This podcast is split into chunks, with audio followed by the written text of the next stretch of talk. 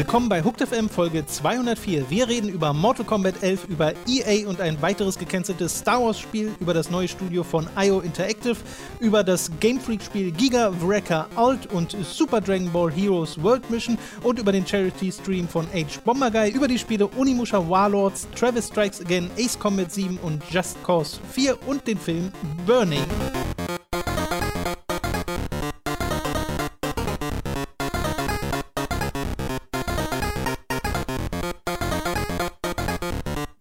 Begrüßen euch bei einer weiteren Folge Hooked FM. Ich bin Tom, bei mir sitzt der Robin. Das bin ich, hallo. Und bevor wir zu den News kommen, nochmal ein kleines Update, wie auch schon in den letzten Wochen, zu unseren Game of the Year Videos. Wir beide haben unsere Videos jetzt im Wesentlichen fertig. Da müssen wir uns noch ein bisschen was um Kleinigkeiten kümmern. Aber die kommen dann morgen am Dienstag. Da erfahrt ihr dann, was unsere beiden Spiele des Jahres sind. Und dann gibt es ja auch noch eure Spiele des Jahres. Da sind jetzt auch alle Aufnahmen im Kasten und da bin ich gerade schon im Schnitt. Und da kommt das erste Video vermutlich so Richtung dieses Wochenende. Und das zweite, also es wird ein Zweiteiler, immer zehn Plätze pro Video, so wie es auch in den letzten Jahren war. Und das zweite Video kommt dann wahrscheinlich einfach im Laufe der nächsten Woche, damit ihr Bescheid wisst. Und wir haben da wieder vier Gäste uns eingeladen, sodass wir in Genau. drei Zweierpaaren ähm, ja vor dem Greenscreen moderieren, ganz so wie ihr das kennt. Hat sich ja so ein bisschen etabliert, kommt gut an bei den Leuten. Never Ja. change, ein, Seit- ein rennendes System. Seit 2016 gibt es diese Art von Community-Video jetzt. Mhm. Ach, 15 hat noch nicht gemacht. 15 haben wir Nee, uns. 15 noch nicht. Genau. Okay. Da waren wir noch arrogant, da hatten wir noch gedacht, die Community, die gibt uns Geld, wir müssen. Es wäre komisch geworden, weil, obwohl, nee, für 2015 hätte man es, glaube ich, schon machen können. Für ah nee, wir hatten 15 gar kein Goti-Video. Doch, wir hatten unsere beiden GoTV-Videos. Also für das Jahr 15, das im 16 kam. Ne, aber wir hatten Äh, nicht ja. Anfang 2015 ein Video für 14. Genau, das gab's Okay, nicht. okay. Ja. Äh, Verwirrung. Aber ja, ihr könnt gern euch auch die alten Game of the Year Videos natürlich anschauen.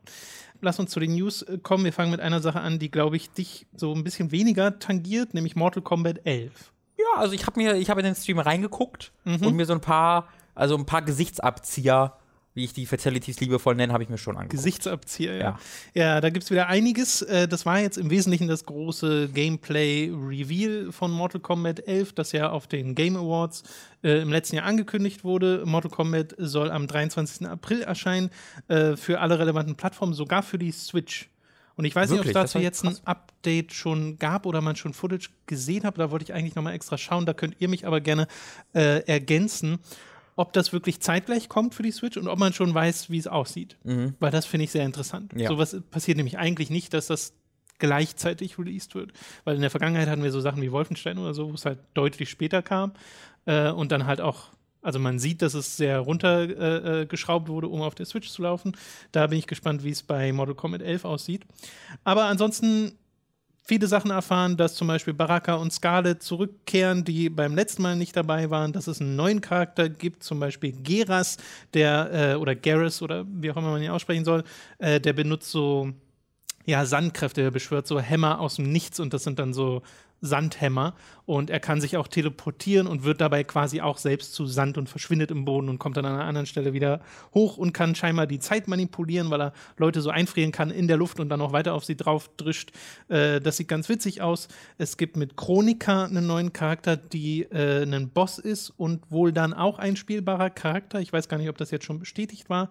Und es sollen Ist, zum ist das diese Cyber Lady, die man in Genau, Intro die sieht? soll so Okay. die Antagonisten sein. Äh, und es sind zum Start 25 Charaktere und äh, leider Gottes auch ein Pre-Order-Charakter, nämlich Shao Kahn, äh, der frühere Boss. Äh, immer blöd, wenn das Pre-Order-exklusiv ist. Ja, Warner halt, ne? Und die es sind wird- da ja immer noch sehr bei. Ja, und es wird ja wahrscheinlich ein separater DLC-Kauf dann werden. Ja, sowieso. Nehme Ähm, ich mal stark an. Es gibt ja auch bereits den Season Pass, ne? Natürlich, wo dann zwei Ja, unterschiedliche Pakete, aber das ist ja auch äh, gegeben. Gang und Gäbe, ja. ja, also ich finde, das sieht, äh, ich kann natürlich nur über die Grafik reden, weil von allem anderen ich keine Ahnung habe. Aber bei Grafik bin ich als Per- Experte. Robin Grafikexperte Schweiger nennt man mich ja auch. Mhm. Ähm, finde ich, ich finde das da sehr äh, beeindruckend aus. Mir ähm, ist irgendwie, ich weiß nicht, ob es mir jetzt so aus dem Nichts aufgefallen ist oder ob das in den vorherigen Spielen einfach nicht so krass war, aber die Partikeleffekte sind mir nochmal extra aufgefallen. Das spratzt manchmal ganz schön in dieses Spiel und das sieht sehr schön aus. ja. Ansonsten fokussiert sich nochmal stärker wohl auf die Individualisierung, was NetherRealm schon in, in den letzten Injustice und im letzten Mortal Kombat äh, begonnen hat, sodass du, was weiß ich, du kannst die Waffen deines Charakters individualisieren, die Maske, also du sowohl kosmetische als auch spielerische Sachen, sogar Fähigkeiten individualisieren. Äh, und es gibt so Neuerungen wie nicht mehr nur eine, sondern zwei Superleisten und die eine ist für eher offensive Moves und die andere für Verteidigung. Und dann gibt es noch so Sachen wie Fatal Blows, die erst ab 30% Health äh, möglich sind, die überhaupt zu machen. Und du darfst den auch nur einmal pro Match machen. Also musst dir wirklich gut überlegen, wie und wann du den einsetzt. Äh, und noch diverse Kleinigkeiten. Also ich will jetzt nicht zu sehr ins Detail gehen, da könnt ihr euch äh, gerne mal selbst umschauen. So sehr kenne ich mich auch nicht mit Mortal Kombat aus. Das ist so eine Reihe, die spiele ich immer ganz gern. Spiele den Story-Modus gerne durch, spiele dann so ein paar der anderen Modi und gucke mir mal alle Fatalities an. Aber bei keinem dieser Spiele bin ich wirklich lang dabei, weil Mortal Kombat nie das Kampfsystem ist, was bei mir so richtig zündet. Mhm. Weißt du? Äh, und ich finde, es sieht auch immer also auch jetzt habe ich schon Leute gesehen, die gesagt haben, oh, guck mal, wie sie hier die Animation verbessert haben. Und das stimmt so auch im Detail. Ich finde, man merkt aber immer noch diesen Mortal Kombat Flow, wenn man dem Spiel zuguckt. Das finde ich hat so eine ganz eigene Optik. Und das liegt mir nicht so sehr wie jetzt zum Beispiel in Street Fighter oder in Dragon mhm. Ball Fighters. Ja. Aber wie gesagt, ja, das gibt, ist was sehr Subjektives. Was, was ich halt ein bisschen schade finde, ist, dass Ronda Rousey irgendwie da reingezwungen wird, weil das ist keine so gute Person. Ronda Rousey, die von der UFC, die spricht jetzt Sonja Blades Okay. Äh, und A, Ronda Rousey hat keine Schauspielerin, die kann das nicht. Also die spielt auch, hat auch eine kurze Rolle in dem äh, siebten Fast and Furious Film und da ist sie auch schon sehr furchtbar. Und das ist halt so eine Sandy Hook Truther, also die sagt, dass, dass, dass der Amoklauf am Sandy Hook ne, womöglich eine Inszenierung der Demokraten war, um den Amerikanern die Waffen wegzunehmen äh, und geht halt sehr richtig krass in diese rechte Ecke rein. Äh, und ich hatte einen sehr schönen Blogpost gelesen über Mortal Kombat vor äh, einiger Zeit, über ja, wie, wie progressiv die Serie trotz seiner offensichtlichen ja, Gewalt und sowas immer war, mit auch, ähm, auch, äh, auch irgendwie homosexuellen Figuren und so weiter. Äh, deswegen, da, da, das ist, glaube ich, ein bisschen schade, dass ausgerechnet die Serie dann so ein, so ein Mensch reingezwungen wird. Ähm, aber ich glaube, das Voice Acting von Mortal Kombat kann man dann auch ganz gut ignorieren, wenn man das möchte. Ja, naja, andererseits hat es ja immer eine große Story, ne? Also ja, vielleicht ist Sonja Blader ja früh tot. Hm. Nun, wir machen mal weiter mit einer weiteren News zu Star Wars. EA haben nämlich, und das ist noch nicht offiziell, das ist von äh, Jason Schreier und Kotaku berichtet, basierend auf mehreren Quellen, äh, Aussagen von Leuten, die dort arbeiten, äh, haben ihr Open World Star Wars Spiel, das, was entstanden ist aus dem vorher gecancelten Ragtag, was wiederum das Visceral Games und Amy Hennig Spiel war, jetzt auch gecancelt. Also das war jetzt seit so ungefähr Herbst 2017 in Entwicklung, weil zu der Zeit wurde Ragtag gecancelt und das jetzt hat den Codenamen gehabt Orca und sollte eben offene Welt werden. Du solltest einen Scoundrel oder Bounty Hunter spielen, solltest mehrere Planeten besuchen können. War wohl noch recht früh in der Entwicklung, aber das hat jetzt EA auch gecancelt und als Grund, zumindest laut den Kotaku-Quellen, wird angegeben, dass EA gern ein Spiel ein Star Wars-Spiel haben wollen, das schneller released wird. Und Orca hatte wohl noch einen Release-Termin, der sehr weit in der Ferne äh, äh, sich befand.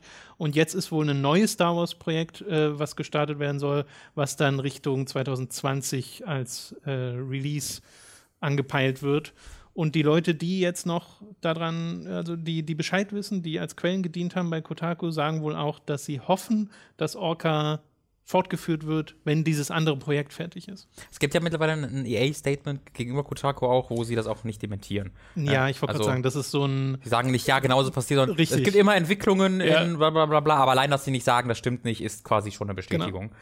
Ähm, ja, die Amy Henning hatte ja Anfang 2018 oder Mitte 2018 was sehr ähnliches bereits äh, gesagt, ne, als sie meinte, ähm, dass sie halt noch einige Zeit auch an dem Orca-Projekt mitgearbeitet hat, was ja, was ja aus Ragtag hervorging. Hennig, Entschuldigung, du hast mich gerade verbessert. Ähm, äh, wo sie aber dann ja Anfang 2018 dann auch EA komplett verlassen hat und bereits schon so durchscheinen ließ, dass es mit dem Projekt auch sehr wahrscheinlich nichts werden wird. Ähm, deswegen hat mich das dann, äh, dann überhaupt gar nicht überrascht. Ähm, ja, es ist komisch, ne, dass irgendwie immer noch kein, also dass EA jetzt schnell so ein Star Wars-Spiel braucht. Man könnte irgendwie meinen, dass sie irgendwie vor ein paar Jahren da grundsätzlich was falsch gemacht haben. Aber vielleicht vertue ich mich da auch. Vielleicht ähm, tue ich da auch EA gerade Unrecht. Ähm, ich hoffe halt, so, also ich hoffe, jemand hat denen gesagt, dass dieses Spiel vielleicht auch ein halbes Jahr später dann erscheint, als geplant ist, weil manchmal so Sachen passieren wie mhm. äh, ja, Verzögerungen, Planänderungen und dass sie dann nicht äh, Ende 2019 das Spiel canceln, damit sie ein anderes Spiel machen können, damit das dann Ende 2021 fertig wird. Ähm, um das dann 2020 zu canceln, weil das hätte zu lange gedauert und die wollen ja ein Spiel für 2022 haben, deswegen bringen die dann Neues in Entwicklung. Also da, ähm, da, da bekleckert man sich gerade nicht unbedingt bei Ruhm, mit Ruhm bei nee. den elektronischen Künsten. Ich finde das sogar ziemlich peinlich eigentlich, was da passiert. Voll der Square Enix-Move eigentlich. ja, Square Enix hat trotzdem weiterentwickelt, noch zehn ja, Jahre lang. Nicht das Canceln, sondern ja, das ganze, ah, we don't know what we're doing. Also ich meine, dazu muss man sagen, äh, das hat äh, Jason Schreier in seinem Artikel auch nochmal hervorgehoben, ähm, es wurde wohl jetzt niemand irgendwie groß gekündigt oder mhm. sowas in Folge dieser dieses Cancellings, sondern nur Ressourcen verschoben, neues Projekt gestartet äh, und so weiter und so fort. Aber hier geht es ja viel mehr darum, dass EA momentan die Exklusivlizenz hat für Star Wars-Spiele.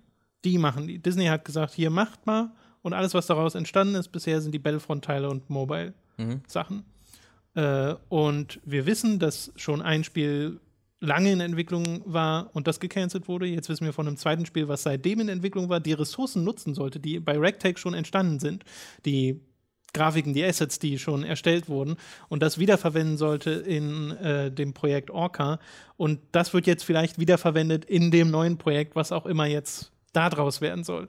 Aber ich finde schon, also wenn jetzt das nächste die nächste E3 ranrückt. Oder sagen wir mal eher die übernächste, weil so schnell wird es nicht gehen, aber die übernächste E3 ranrückt.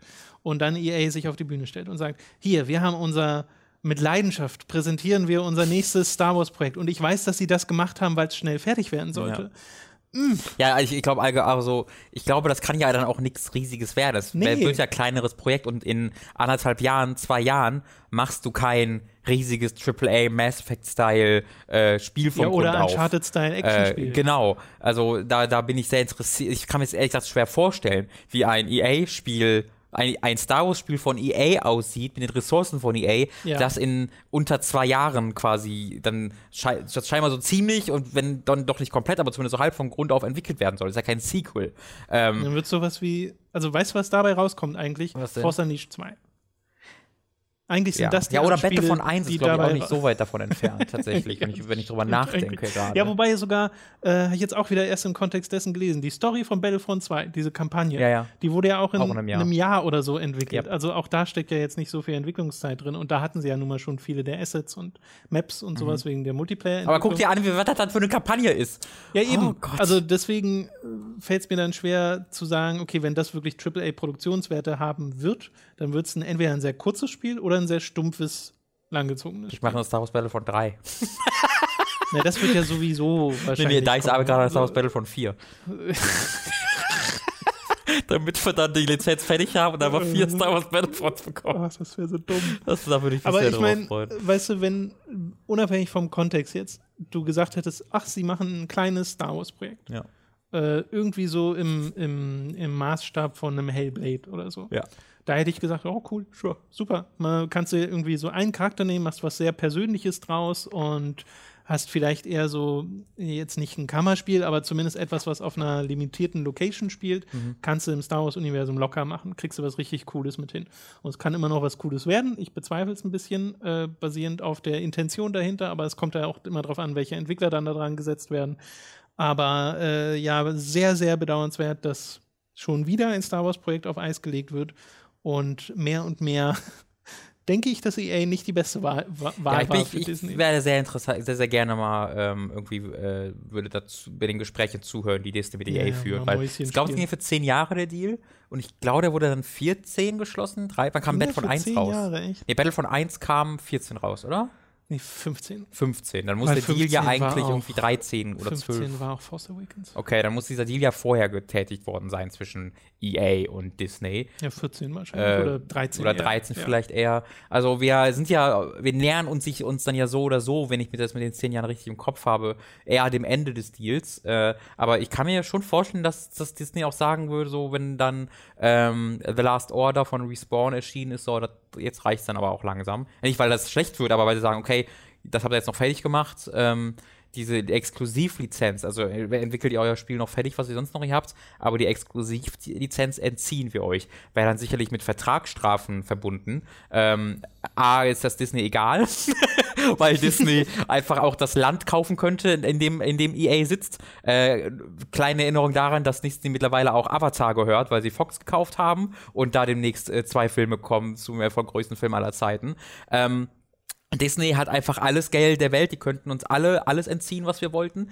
Ähm, deswegen, das wäre, das könnte denen egal sein. Und vor allen Dingen, selbst wenn sie nicht so viel Kohle hätten, ich glaube, diese Vertragsstrafe würde locker wieder wettgemacht werden durch das zusätzliche Geld, was sie durch die Verkäufe von Star Wars Spielen machen, die entwickelt werden von Leuten, die die nicht ganze Zeit canceln. Ja, also wenn jetzt irgendwie ein, irgendein, wenn jetzt irgendein Microsoft oder ein Sony Studio äh, da, da was macht, also, wegen die Spider-Man-Situation, ja, für, für, bei Sony, mhm. dass da ein, dass Sony ein, eines ihrer Studios dran setzt, mit denen sie gute Erfahrungen gemacht haben, sagen so, ihr macht jetzt einfach zweieinhalb Jahre hier ein Star Wars-Spiel und wir, wir wissen, dass ihr das könnt und ihr habt ja auch Bock drauf, ihr habt euch aber dafür beworben, dann hau mal rein, dann wird das auch was. So, dann, es muss nicht unbedingt so ein Mega-Erfolg werden wie Spider-Man, was ja Rekorde ja, ja. gebrochen hat. Aber man kann sich relativ sicher sein, dass das A nicht gecancelt wird und B relativ relativ pünktlich plus minus einem Jahr rauskommt und C wahrscheinlich nicht ganz scheiße wird. Und das sind drei Sachen, die man bei EA überhaupt gar nicht mittlerweile hat. Weil man muss sich auch vorstellen, ist bei Battlefront 1 war enttäuschend, weil nichts drin war. Battlefront 2 war einer der größten Shitstorms des Jahres, wo es erschienen ist.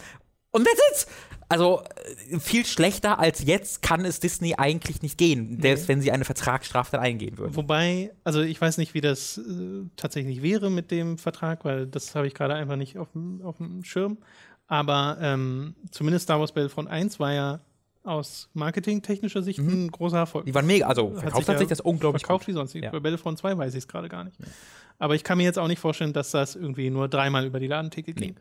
Aber ich fände auch die Situation wesentlich attraktiver, wenn das nicht die Exklusivlizenz ist. Also ich habe nichts dagegen zu sagen, hier gibt mal EA die Star Wars Lizenz, weil sure, warum nicht die Battlefront-Spiele machen, die sie machen, auch wenn man sie hätte anders machen können. Aber Klar. Allein schon der Gedanke, dass es eine potenzielle Möglichkeit ist, nochmal ein BioWare Star Wars Spiel zu bekommen, ist schon interessant. Aber dann auch zu sagen, hey, wir geben mal anderen Entwicklern die Chance, auch mal kleineren Entwicklern Warum würdest die du Chance. BioWare ein Star Wars Spiel geben? Ich als EA-CEO bin gerade sehr verwirrt von diesem Vorschlag. Was soll das denn jetzt werden? Du als EA-CEO erinnerst dich schon gar nicht Die Command Conquer-Macher, die das eingecancelte Command Conquer gemacht haben, die von BioWare sollen jetzt. Äh, Herr EA, ihr arbeitet doch gerade immer noch an einem Star Wars-Spiel. Es gibt doch die Old Republic. Was? Was, Was für ein Ding? Was für eine Republik? MMO? ja, es ist also ich, oh, ich habe so schon, ich hab schon das Wort bedauernswert gesagt, das kann ja. ich nochmal wiederholen. Ich weiß, also ich kann es mir so, so erklären, dass Andrew Wilson wirklich keine Ahnung von Videospielen hat. Ich verstehe sonst nicht, wie das, wie diese, Ent ich, hab, ich mag es auch gar nicht, auf diese CEOs, diese großen Firmen, auf so einer Kompetenzebene zu gehen, weil die machen eigentlich ja genau das, was sie machen sollen, nämlich Geld. Geld und ja. deswegen zu sagen, oh, die wissen nicht, was sie tun, ist Blödsinn, weil sie wissen genau, was sie tun und deswegen sind halt Lootboxen der ganze Kram da drin. Aber bei Andrew Wilson klappt, klappt das ja mit der Kohle auch nicht so ganz. Und da frage ich mich halt so wirklich, wie wieso nimmst du da nicht den Easy Win? So, wenn du schon die Megakracher so nicht jährlich raushauen kannst, weil die Idealvorstellung wäre natürlich, dass jährlich ein neues Star Wars Spiel kommt, was 15 Millionen Mal sich verkauft. Das kommt nicht hin. Wenn diese Mega, wenn du dieses Geld also sowieso nicht einnimmst, dann hol dir doch wenigstens den Goodwill. Dann hol dir doch wenig die, wenigstens so die, die, die Meinung der Leute und die PR, dass alle sagen, oh EA, geil. Aber die macht, schaffen ja nichts von beidem. Mhm. Das ist das, was mich so Ich glaube, selbst Activision Blizzard wäre die bessere Wahl gewesen. Weil da, da, da würde ich vorsichtig sein. Da, da, hätten wir aber vielleicht inzwischen was. Ich vermute, da hätten wir ein Games as a Service Star Wars, ein einziges, was. Entweder das oder ein Call of Duty-Style Star Wars. Ah ja, das wäre wiederum ganz cool. Aber ich glaube nicht, dass sie heutzutage nochmal einen Call of Duty neuen Auftrag geben würden, weil die ja komplett auf der Games as a Service Schiene sind. Das stimmt, ja. Ähm, und da, das brauche ich, das haben wir ja schon mit Old Republic eigentlich schon. Nun gut, wir machen mal weiter. Äh, eine ganz kleine News, nämlich dass IO Interactive, die Macher von mm. Hitman, ein neues Studio gegründet haben. Ja. Nämlich IOI Malmö. Also IO Interactive Malmö. Genau. Ja. Äh, aber es wird so, ne, es wird ja so abgekürzt und deswegen liest es sich immer sehr lustig. Ioi Malmö. Und äh, die sitzen auch in Malmö, in Schweden und arbeiten wohl sowohl an Hitman, also unterstützen die Entwicklung mhm. an, den, äh, äh an aktuellen Hitman-Inhalten, aber auch an neuen, noch nicht angekündigten Projekten und heuern gerade an. Also scheint es ja IO glaube ich, nicht ganz so schlecht zu gehen. Ja, das habe ich auch sehr überrascht, weil das Einzige, was ich von den Verkäufen Hitman 2 gesehen habe, waren die UK-Charts, die Retail-Charts, nicht digital, wo es sich 90% schlechter verkauft hat als Hitman 1. Was, also 90% ist nicht 100%, aber ist viel. Ähm, Und sehr, sehr gute Analyse. Ich bin Mathe, wie gesagt, immer noch, immer noch sehr klug drin. Ähm, aber man muss dazu wissen, A, die UK-Charts sind überhaupt gar nicht allgemeingültig. Ja. Es gab zum Beispiel bei Assassin's Creed Odyssey auch das Ding, viel erfolgloser als äh, Assassin's Creed Origi Origins im Vergleich äh, in, in den physischen Sales. Und dann kam ein paar Tage später die News von Ubisoft, wie erfolgreich das Ubi, äh, äh, Assassin's Creed seit so und so viel. Ähm, A, das und B, wie gesagt, äh, ist nur Retail, nicht digital. Und bei digital, das geht teilweise von irgendwie 30 oder 20 bis 50 Prozent, was für einen Anteil das an den Verkäufen nimmt. Ähm, deswegen sagt das nicht so viel aus und anscheinend beweist das ja auch diese News, weil wenn Hitman 2 ein riesiger Misserfolg gewesen wäre, dann könnte es sich ähm, IO sicherlich nicht leisten, ein neues Studio aufzumachen. Ich frage mich Eben. allerdings auch, ähm, was das für Hitman bedeutet, weil in dieser Pressemitteilung klang das für mich jetzt sehr so danach, als ob Hitman abgegeben wird an Malmö. Äh, das ist nicht sicher. Also sie haben das nicht ausdrücklich dann nochmal nee. so bestätigt, aber sie haben halt, ne, wir machen diese Studio auf, die sich künftig um, äh, die, um die Pflege der Hitman-Franchises und um das Hitman 2 kümmern werden. Und da dachte ich mir so, okay, heißt das, dass ihr das bei euch nicht mehr macht oder oder ähm, helfen die euch dabei? Äh, ich habe da tatsächlich von, bei meinem Leseverständnis eher zum Ersteren tendiert, ähm, was dann ja wieder vielleicht eher darauf, da, darauf zeigen würde, dass Hitman 2 halt die Plattform bleibt und dann nichts Großes mehr danach kommt, sondern man Hitman 2 hm. weiterfliegen wird. Ähm, es sind aber natürlich viele Fragezeichen. Ich würde mich halt echt wundern, wenn noch ein großes Hitman 3 jetzt direkt irgendwie in ein, zwei Jahren angekündigt wird.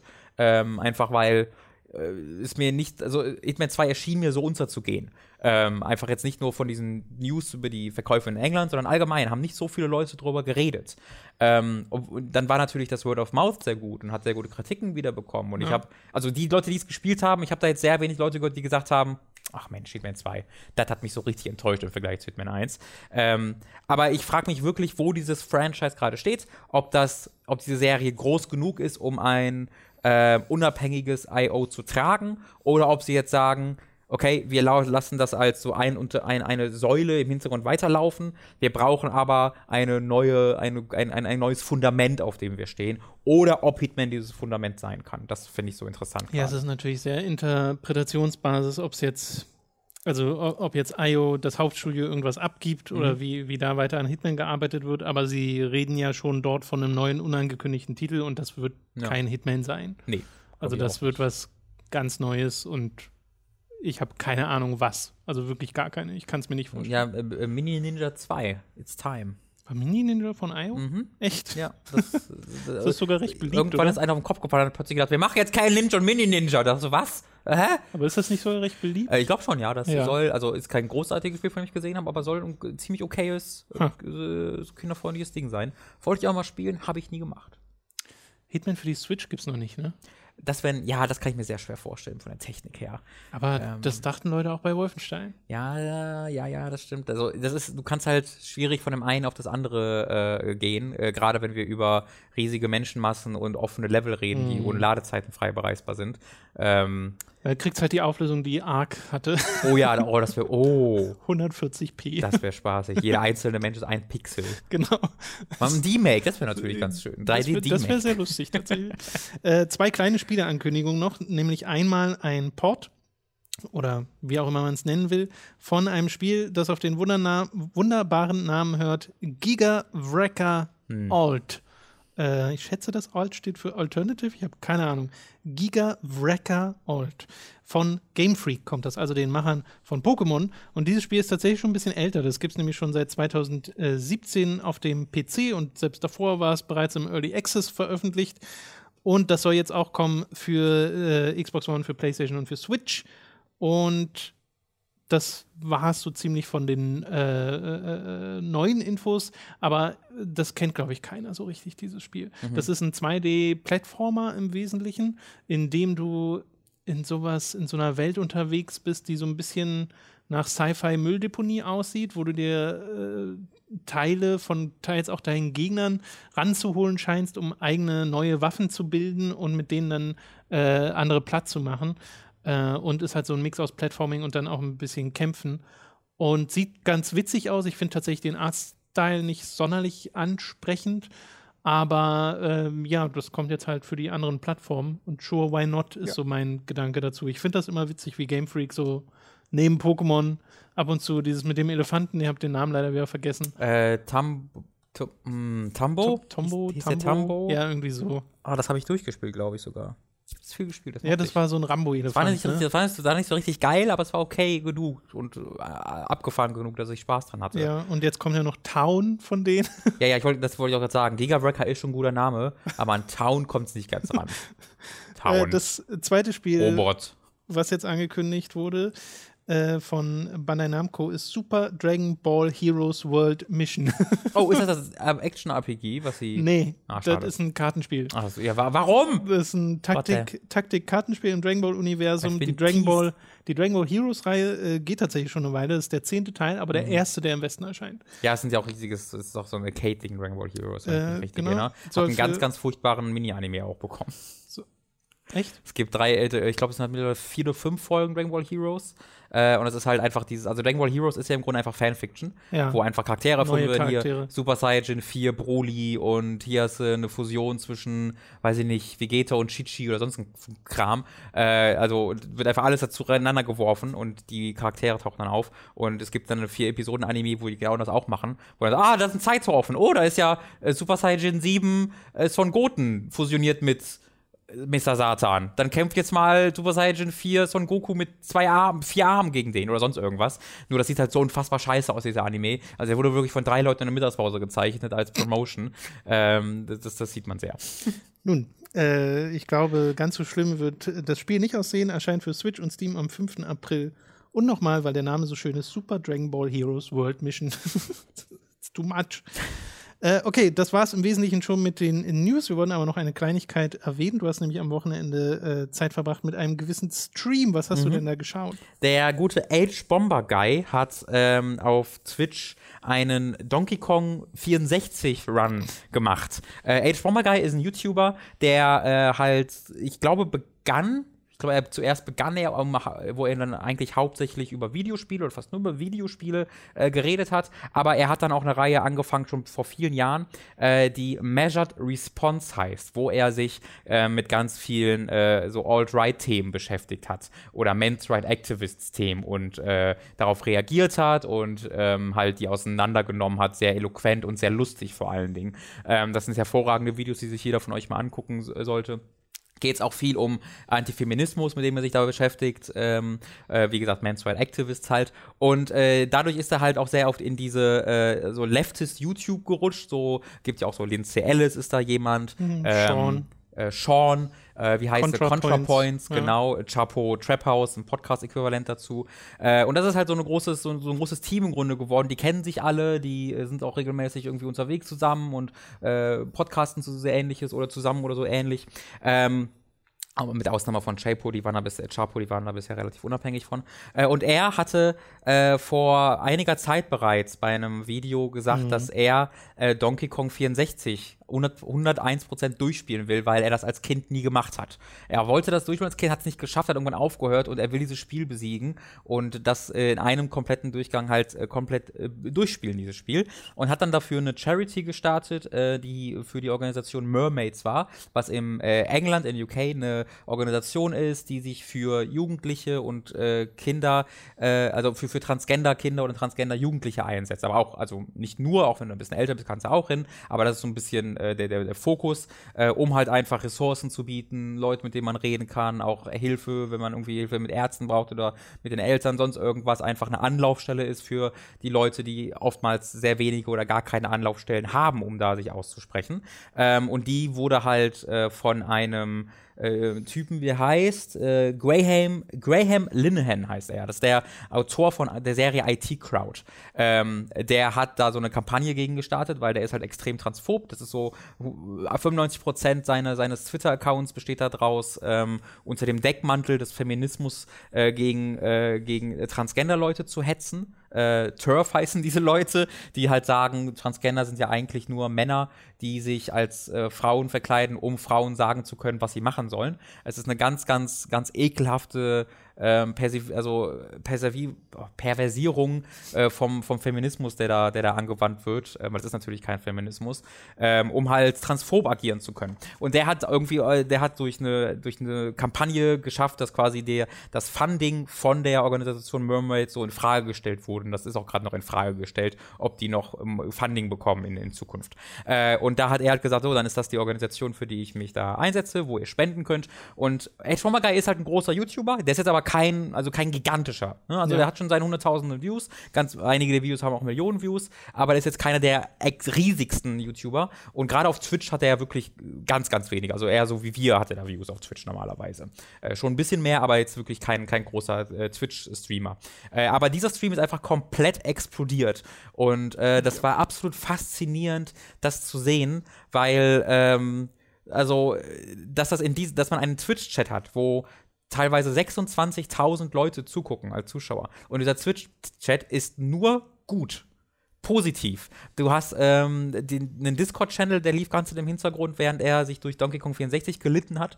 Äh, Was willst du damit sagen? Naja, also er hat, er hat sich da sehr ganz deutlich durchgelitten. Er ist kein Freund dieses Spiels, so sage ich mal. Ähm, ganz viele Leute keine Freunde dieses Spiels.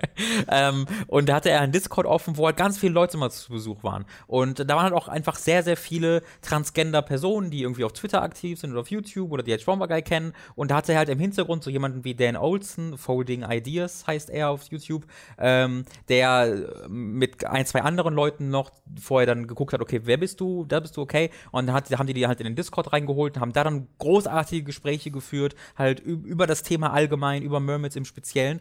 Und das ist dann immer weiter gesnowballt, immer weiter eskaliert, wurde immer größer.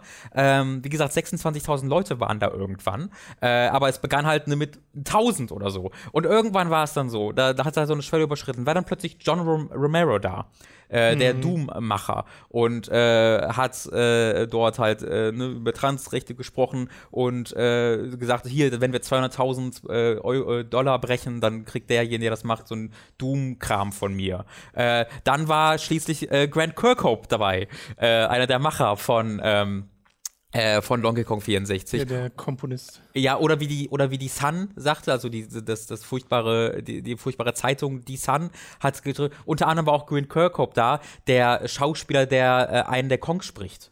Ähm, dafür ist er dort bekannt. Was ich Seine berühmteste Rolle. Der Schauspieler, ja. Ähm, also Grant Kirkhope war da, Jim Sterling war da, Josh, äh, Josh Sawyer war da von Obsidian mhm. und hat dort äh, das genutzt, um ganz, um, um, mal zu äh, Transgender-Leute dazu motivieren, sich als Voice-Actor bei, bei Obsidian speziell, aber allgemein zu, zu äh, bewerben, dass man da keine Angst haben muss, dass das gerne gemacht wird. Ähm, und dann äh, ist es halt, wie gesagt, immer, immer weiter eskaliert. Äh, Chapo Trap House war auch da, alle mögliche. Jim Sterling und irgendwann war dann plötzlich Alexandria Ocasio-Cortez da, die äh, eine, eine ähm, Politikerin aus den Vereinigten Staaten, die da so komplett das Geschehen gerade dominiert. Äh, sie ist halt 29 Jahre alt, äh, recht weit links und für Amerika sogar sehr weit links. Da ist ja alles, äh, was in irgendeiner Art und Weise ähm, sozialistisch angehaucht ist, ist schon extrem links, dass Leute direkt den Kommunismus ausrufen wollen. Äh, und die ist halt wirklich gigantisch groß. Also das, die ist das Ding gerade in Amerika. Und die war dann einfach dort zu Besuch und hat halt ebenfalls ähm, ne, sich nochmal ganz offen dafür ausgesprochen. Äh, und dadurch ist es halt immer weiter eskaliert und am Ende wurden 342.206 Dollar eingenommen. Beziehungsweise ist der, der, der, Stream ist immer noch live. Also das Spiel ist durchgespielt. Es hat, glaube ich, 56 Stunden gedauert mit Schlafen zwischendurch. Aber der Stream. Aber der Stream ist noch online. Ist er nicht offline inzwischen? Äh, ich habe gerade, also gerade als ich geguckt habe, war er noch online. Dann ist er wieder online, weil ja. als ich heute Morgen mal geguckt habe, war er gerade offline. Okay, also ich, ich zumindest, es kann aber, es sei denn, es hat sich automatisch eine Aufnahme gestartet, aber eigentlich war das auf passiert auch manchmal. Okay, dann, dann möchte ich das nicht ausschließen, dass das passiert ist. Okay. Also da war auf jeden Fall 342.206 Dollar eingenommen, eine unglaubliche Summe natürlich, äh, die, mit der man auch nie gerechnet hätte. Und das war einfach so was Positives, äh, mit dem, ja. dass das so gut tut, im, im Gaming-Bereich äh, sowas zu sehen, weil wenn du natürlich ADGQ hast oder sonst irgendwas und da ist ein Transgender Runner oder sowas. Ähm, eine der, der, der, der Hosts von AGDQ ist ja auch, äh, sie, sie ist ja auch Transgender. Ähm, Äh, oh nee, sie benutzen wir-Pronomen, also sie sind Transgender. Äh, und die, war auch, äh, die waren dann auch da zu Besuch. Ähm, es war hervorragend. Chelsea Manning war da. äh, also durch sie kam dann auch Alexandra Ocasio-Cortez dazu. Es war super, super, super, super faszinierend, wie das explodiert ist. Und falls ihr was braucht, wo ihr euch mal in der Gaming-Szene wohlfühlt und seht, dass auch im Positiven da was passieren kann, ähm, guckt euch diesen Stream gerne äh, mal an, der ist auf Twitch. H Bomber Guy, also H und danach dann Bomber Guy äh, auf, auf Twitch oder ja, auf YouTube sehr empfehlenswert. Ja, generell sehr empfehlenswert, was äh, er an und für sich schon macht. Ja. Äh, und auch was eben die Leute drumherum machen. Deswegen auch mal explizit nochmal ja. die Empfehlung. Schaut euch mal Sean an, schaut euch mal ContraPoints an. Lindsay Ellis ist ein bisschen äh, mehr im, im, im, Filmbereich, aber geht auch in die, in die Richtung. Genau, auf unseren Twitter-Feeds, wir äh, favorisieren und retweeten ja auch manchmal genau. Sachen von denen, also manchmal kommen die da auch vor. Äh, das sind gute Leute. Ja, Folding, Folding Ideas, Folding Dan Ideas ist auch, super, hervorragend. Ja. Äh, wir sind wirklich gute Leute, genau, und es ist schön zu sehen, dass es halt äh, genauso möglich ist, im Mainstream durch zu explodieren mit der Seite und nicht immer nur mit der anderen Scheiße auf der anderen Seite, wo gehasst wird und gehetzt wird. Ähm, das war schön zu sehen. Yes. Und damit beenden wir das News-Segment. An dieser Stelle ist es wieder Zeit für eine kleine Werbepause. Über audible.de könnt ihr ein kostenloses Probeabo beim Hörbuchdienst Audible abschließen und erhaltet folglich das erste Hörbuch eurer Wahl umsonst, das ihr dann auch über diesen kostenlosen Probemonat hinaus behalten könnt. Also audible.de für euer kostenloses Probeabo. Außerdem sei an der Stelle unser Shop bei getshirts.de empfohlen. Da könnt ihr euch nämlich Shirts, Pullover, Tassen, Mauspads und mehr mit Hooked und Time to 3 Motiven holen. Den Link dazu findet ihr in der Beschreibung und auf unserer Website. Also schaut mal vorbei. Schließlich gibt es dann noch unseren Amazon Affiliate Link, über den ihr Spiele, Filme, Serien oder was ihr sonst eben gerade noch so braucht bestellen könnt. Und auch den Link findet ihr in der Beschreibung. Wir kommen zu den Spielen, die wir in der letzten Woche gezockt haben. Angefangen mit Unimusha Warlords, das jetzt auf Xbox One, PlayStation 4, mir ist gerade ein Controller hier. Der war Tisch ganz. Gefallen, was? Was ist, was ist gekommen? Äh, Switch und PC rausgekommen. Everything. Genau, was uns sehr freut, denn wir haben Unimusha Warlords erst im letzten Jahr, war es im letzten oder vorletzten Jahr? Es ist unmöglich zu sagen. Auf jeden Fall äh, vor gar nicht allzu langer Zeit bei Time to 3 durchgespielt und zwar begeistert durchgespielt, weil uns hat das richtig gefallen. Also wir haben die, die Xbox 1, nicht Xbox One, die erste Xbox-Version genau. gespielt, äh, Genma, Genma Unimusha. Ja äh, und haben da gemerkt, was für ein cooles Spiel das noch ist. Und du hast gemerkt, warum steuert man das nur mit dem Steuerkreuz und nicht mit dem Analogstick? Was, oh ja. was ist da los? Oh ja. Und das wurde zum Beispiel jetzt gefixt in der ähm, neuen Version. Das, die kann man auch mit dem Analogstick spielen. Da gibt es eine direkte Steuerung. Und alternativ kann man trotzdem noch aufs Steuerkreuz gehen und die alte Steuerung benutzen, wenn man das denn möchte. Oder das vielleicht noch aus der Vergangenheit gewohnt ist oder das einfach präferiert. Ansonsten wurde die Auflösung vor allem hochgeschraubt. Das Bildverhältnis ist angepasst, wenn man es möchte. Dann geht es in 16 zu 9, dann scrollen die Hintergründe halt mit, weil das sind vorgerenderte Hintergründe, auf denen du dich bewegst und die konnten logischerweise nicht angepasst werden. Ja. Äh, das funktioniert im Wesentlichen so wie auch im Resident Evil Remake, wo du ja auch sagen kannst, ich spiele in 4 zu 3 oder 16 zu 9 und dann scrollen die Hintergründe halt mit. Im Resident Evil Remake hat es, finde ich, besser geklappt, mhm. weil die Hintergründe generell eine höhere Qualität hatten und ähm, die Charaktere da besser mit verschmolzen sind. Hier poppt der eigene Charakter schon sehr hervor, ja. weil die Auflösung von den Hintergründen einfach nicht mithält. Das ist halt ein spätes Game oder Resident Evil Remake hatte zumindest ja viel Power des Gamecube schon mitnehmen können, genau. äh, während Onimusha halt ein frühes PS2-Spiel war und dementsprechend auch so aussieht. Ja. Ähm, da war ich auch so, dass ich dann sage, 4, 4 zu 3 sieht deutlich, deutlich besser Genau, aus. ich habe das auch sofort auf 4 zu 3 gestellt, was ich sehr mag. Man kann die japanische äh, den japanischen Audiotrack aktivieren und trotzdem noch englische? Untertitel. Ne? Das hat ja, soweit ich weiß, vorher keine japanische Ausgabe. Hat es nicht? Und soweit ich weiß nicht. Soweit ich weiß, war es komplett nur auf Englisch. Äh, und die haben jetzt einen neuen japanischen Track dafür okay, aufgenommen. Okay, das weiß ich nicht, aber auf jeden Fall. Nicht ganz sicher, aber soweit ich weiß. Sind die englischen Sprecher halt nicht wirklich gut. Sie ja. sind halt lustig, ja. so. Äh, aber sie sind nicht wirklich gut. Nee. So, und da äh, gewinnt das Spiel ein bisschen an Atmosphäre und Ernsthaftigkeit, wenn man es auf Japanisch stellt. Mhm. Äh, und äh, ich habe es ja, äh, also als wir es bei Time Delay gespielt haben, hast du es ja vor allem gespielt. Äh, und ich habe es ja eigentlich gar nicht selbst groß gezockt. Und das war jetzt nochmal so die Feststellung, dass das direkt wieder Spaß macht, mhm. äh, dass ich meine Freude daran habe. Es ist halt ein sehr frühes Hack-and-Slash-Spiel in der Art und Weise, wie Devil May Cry-Spiele äh, es sind. Nur, dass du hier halt nicht springst, also springen kannst du gar nicht. dass du aber sowas hast wie einen Kontermove, dass du so spezielle Mechaniken hast, wie du greifst Gegner an, die verlieren dann so eine Art Seelen, also so kleine Kügelchen und das sind die Erfahrungspunkte im Wesentlichen und manchmal auch Leben und manchmal auch Magie und die äh, musst du dann manuell einsaugen, die verschwindet sonst. Das heißt, es ist so eine Balance aus angreifen, verteidigen und das richtige Opening finden, um den Kram einzusaugen, damit es nicht verschwindet und du tatsächlich Progress machst. Gleichzeitig aber trotzdem äh, so lange warten, du willst trotzdem so lange warten, wie es geht, weil je mehr du Erfahrungsbällchen du gleichzeitig Aha. einsammelst, desto mehr Bonus bekommst genau. du dafür. Äh, letztes, was auch noch neu ist, ähm, ist der Soundtrack. Das ist ein neu äh, neuer orchestraler Soundtrack, äh, weil ich glaube, ähm, das gab äh, Plagiatsprobleme mit dem vorherigen, aber auch da bin ich mir nicht ganz sicher.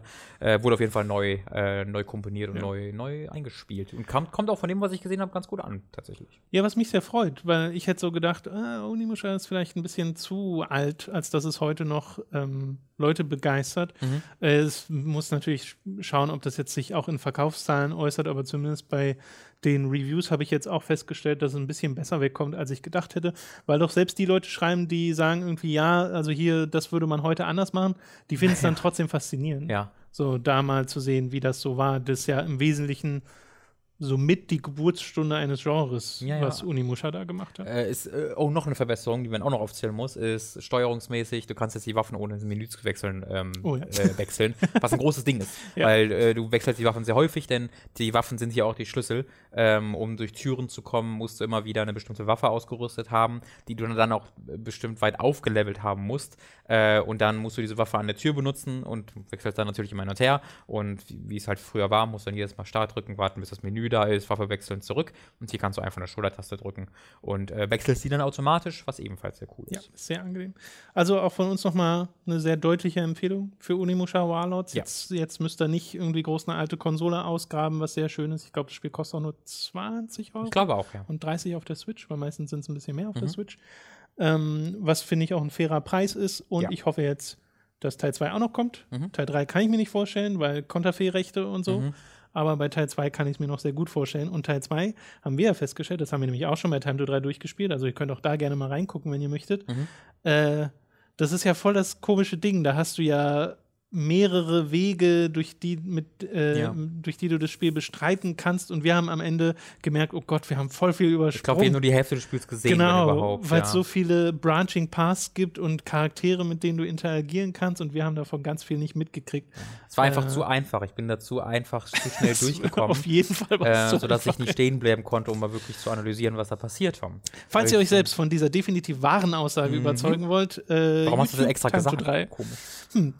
Du hast Travis Strikes Again, No More Heroes, No More? No, no More, no Heroes no weitergespielt, nachdem wir es äh, letzte Woche im Stream schon angezockt hatten.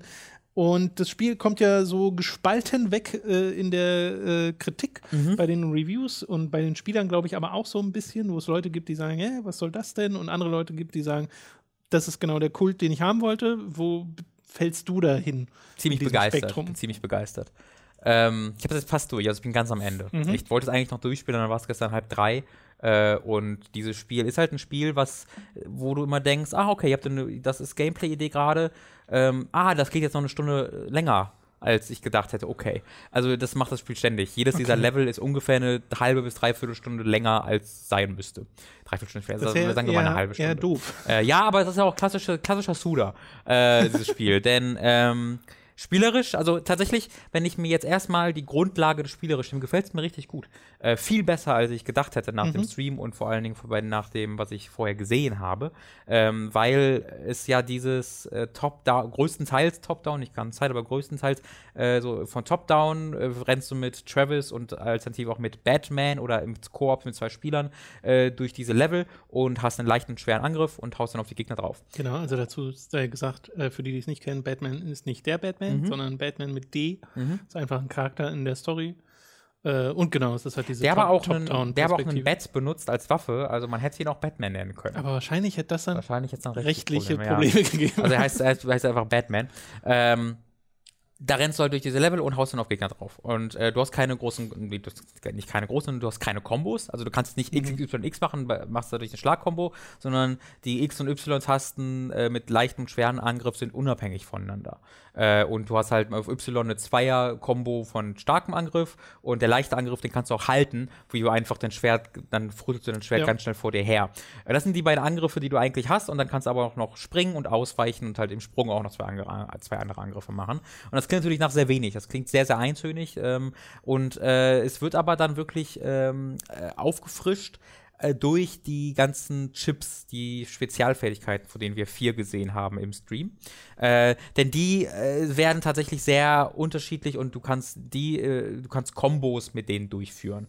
Dass du etwa, wir hatten bereits eine, wo man Gegner mit verlangsamen kann, da entsteht auf dem Boden halt so ein Kreis und wenn die in dem Kreis sind, bewegen die sich langsamer. Mhm. Und ich habe deutlich später eine Fähigkeit bekommen, mit der ich den Orbital Strike äh, anfordern kann. Äh, und das dauert halt ein paar Sekunden und ich kann dann den, den Laser selber steuern, wo das dann hingeht. Und wenn ich da die nicht verlangsamt habe, werde ich sehr wahrscheinlich vorher getroffen okay. und kann den nicht durchführen. Also musst du ein bisschen kombinieren. Genau. Ja. Äh, und das gibt es halt in ganz vielen, also es gibt welche, wo du irgendwie Gas von links und rechts in den Raum lässt und dann kannst du das mit einer anderen Fähigkeit zu Feuer machen, dass Ach das so. anfängt zu brennen. Ähm, das klingt schon fast nach Divinity. ja, so weit geht es dann nicht ganz, ja. Du kannst ja aber auch unsichtbar machen mit einer Fähigkeit. Also ganz, ganz, also sehr viel abgefahren abgefahren, du kannst Geschütze setzen, so sehr viel abgefahrenere Dinge, als man äh, zunächst denken mhm. würde, die tatsächlich das dann wirklich ähm, äh, ja, abwechslungsreicher machen, als ich dachte. Du kannst nämlich auch Loadouts die selbst speichern, wo du schnell dann im Burst-Menü einfach zwischen vier unterschiedlichen äh, Dingern hin und her wechseln kannst, für wenn du meinetwegen sagst, okay, ich habe hier was für AOE, für ganz viele Gegner gleichzeitig, alles sind alles Fähigkeiten. Äh, und das hier habe ich, hab ich Fähigkeiten, die alle auf einen Bossgegner ausgerichtet sind. Kannst du ganz schnell hin und her wechseln, finde ich auch super. Äh, das ist aber das Spielerische alles. Und Suda ist klassisches dieses Ding, Spielerische ist da, im besten Fall ist es gut, im schlimmsten Fall ist es bla. Ähm, aber so wirklich wichtig ist es nicht, weil der Fokus dieser diese Spiele immer in seiner Inszenierung, in seiner Präsentation, in seinem Writing, in seinen Charakteren liegt. Und das gilt hier für dieses Spiel mindestens genauso sehr wie für alle andere. Und dieses Spiel ist wirklich das, das Suda-x-te Spiel seit Killer 7. Und das hätte ich nie erwartet. Weil ich dachte, ich weiß ungefähr, was dieses Spiel ist. Und wusste ich auch ungefähr, aber was dieses Spiel mit auf einer Metaebene macht, mit auch auf lizenzrechtlicher Ebene mit anderen Spielen, wo ich nicht wusste, dass das geht. Es gab eine Situation, ich will es nicht spoilern, werde ich auch nicht. Äh, es gab aber eine Situation in diesem Spiel, wo ich wirklich wo ich auf dem, Kino, auf dem auf der Couch saß, wie ich das letzte Mal bei Nier Automata auf der Couch saß, weil sowas einfach auf mich was ich was gesehen, was womit ich so nicht rechnete. Ja, es passierte ja. etwas, womit ich nicht rechnete. Und im Gegensatz zu Nier Automata, wo es dann oftmals halt eine Anspielung ist oder so ein kleiner Augen, so ein Augenzwinkern, ist es hier deutlich mehr. Und das macht das weiter und weiter und weiter. Ich so, what? How? Ähm, und macht dann noch Versprechungen, die danach kommen. Und ich habe keine Ahnung, ob, ich, ob mit mir als Suda-Fan dort gespielt wird oder ob ich da gerade eine Versprechung bekommen habe. Es ist unglaublich faszinierend. Es ist wirklich faszinierend und es ist vor allem deshalb faszinierend, weil dieses Spiel sich quer durch die, äh, durch, durch die Suda-Historie zieht. Da tauchen Charaktere auf aus Spielen, aus, also, äh, wo ich einfach nicht damit, es tauchen, halt, es tauchen Charaktere aus The Silver Case aus. Mhm. The Silver Case, das allererste, äh, nee, das, das, allererste Spiel von Suda war es nicht, das war äh, ähm, Moonlight oder Twilight Syndrome, ich weiß nicht welcher der beiden Teile, aber das war sein erstes äh, Spiel dieser Kill the Past-Reihe, ähm, was ein Visual Novel ist, was nochmal geremaked wurde, was aber keiner gespielt hat. Kein Mensch, kein normaler Mensch hat Silver Case gespielt. Ich hab's gespielt und dann erkenne ich da plötzlich Charaktere wieder, die nicht so richtig Sinn ergeben in diesem Kontext, aber ich sehe ganz genau, dass das die gleichen Charaktere sind mit ähnlichen Fähigkeiten, wo auch teilweise der Plot äh, referenziert wird von The Silver Case. Und das ist dann so der, ich dachte so, das ist es und das ist der Startpunkt für das, was danach dann noch folgt. Und um halt dahin zu kommen, musst du teilweise wirklich eine Stunde lang das Gleiche machen, spielmechanisch. Ähm, und das ist ermüdend gelegentlich, mhm. äh, ohne Frage. Äh, es ist spielerisch kein großartiges Spiel. Ich würde allerdings behaupten, dass auch in seinen Momenten, wo es die, wo es äh, sich zu sehr wiederholt, was wie gesagt oft passiert, ähm, durch das dann spaßige Kernkampfsystem spaßig bleibt. Äh, unspaßig wird es oder äh, langweilig wird es dann eher, wenn es so, ähm, so Rät, also Rätsel hat es im klassischen Sinne nicht so wirklich, aber es macht halt so Sachen wie, was ist denn jetzt, wenn du jetzt in einem Labyrinth bist? Was ist, wenn du jetzt noch ein Labyrinth bist? noch ein größeres Labyrinth vielleicht und das gibt's dann halt viermal, weißt du? Du hast eigentlich im Kern verstanden, was dieses Level machen will Hm. und dann haut's noch vier Labyrinthe dahinter, wo du das gleiche dann nochmal machen musst und dreimal hin und her rennen musst. Ähm, das könnte, das Spiel könnte locker, ich glaube, ich habe jetzt so acht, neun Stunden gespielt, es könnte locker vier Stunden lang sein und das wäre gut gewesen. Ähm, ist es aber nicht und das ist ein bisschen schade, äh, weil es mir aber spielerisch auch Laune macht und weil es dann vor allen Dingen dich auch ganz so überrascht, ähm, bin ich dem nicht böse. Es hat halt äh, wieder so eine Handvoll Zwischensequenzen, die alle in völlig unterschiedlichen Stilen daherkommen äh, und wo die, wovon du ein Anime hast und dann eine Live-Action-Sequenz und dann wirklich gut aussehende CG, alles Mögliche. Äh, und das beeindruckt dich auf der Ebene immer wieder. Erzählerisch beeindruckt es mich immer wieder und überrascht mich immer wieder und spielerisch hält es mich dann zumindest dabei. Ähm, ich bin da hellauf begeistert von. Als Suda-Fan, das ist ein, das Ding, was für mich entwickelt wurde. Und was, was sehr wenige Leute so richtig wertschätzen können, weil nur sehr wenige Leute Merkt diese Gesamthistorie gerade. gespielt Ja. haben. Das merkt man ja auch gerade. Genau. Äh, aber die Leute, die es wertschätzen können und die ähm, in, diesem, in dieser Welt, in diesem Universum von Suda drin sind, da ist das so ein bisschen, also viel besser geht's nicht mehr. Ähm, das ist mein Smash Bros. Könnte man sagen. Nein, das ist natürlich, das ist nur ein Spaß. Äh, weil, weil Smash Bros ist ja das, wo Nintendo-Fans ihr Ding haben.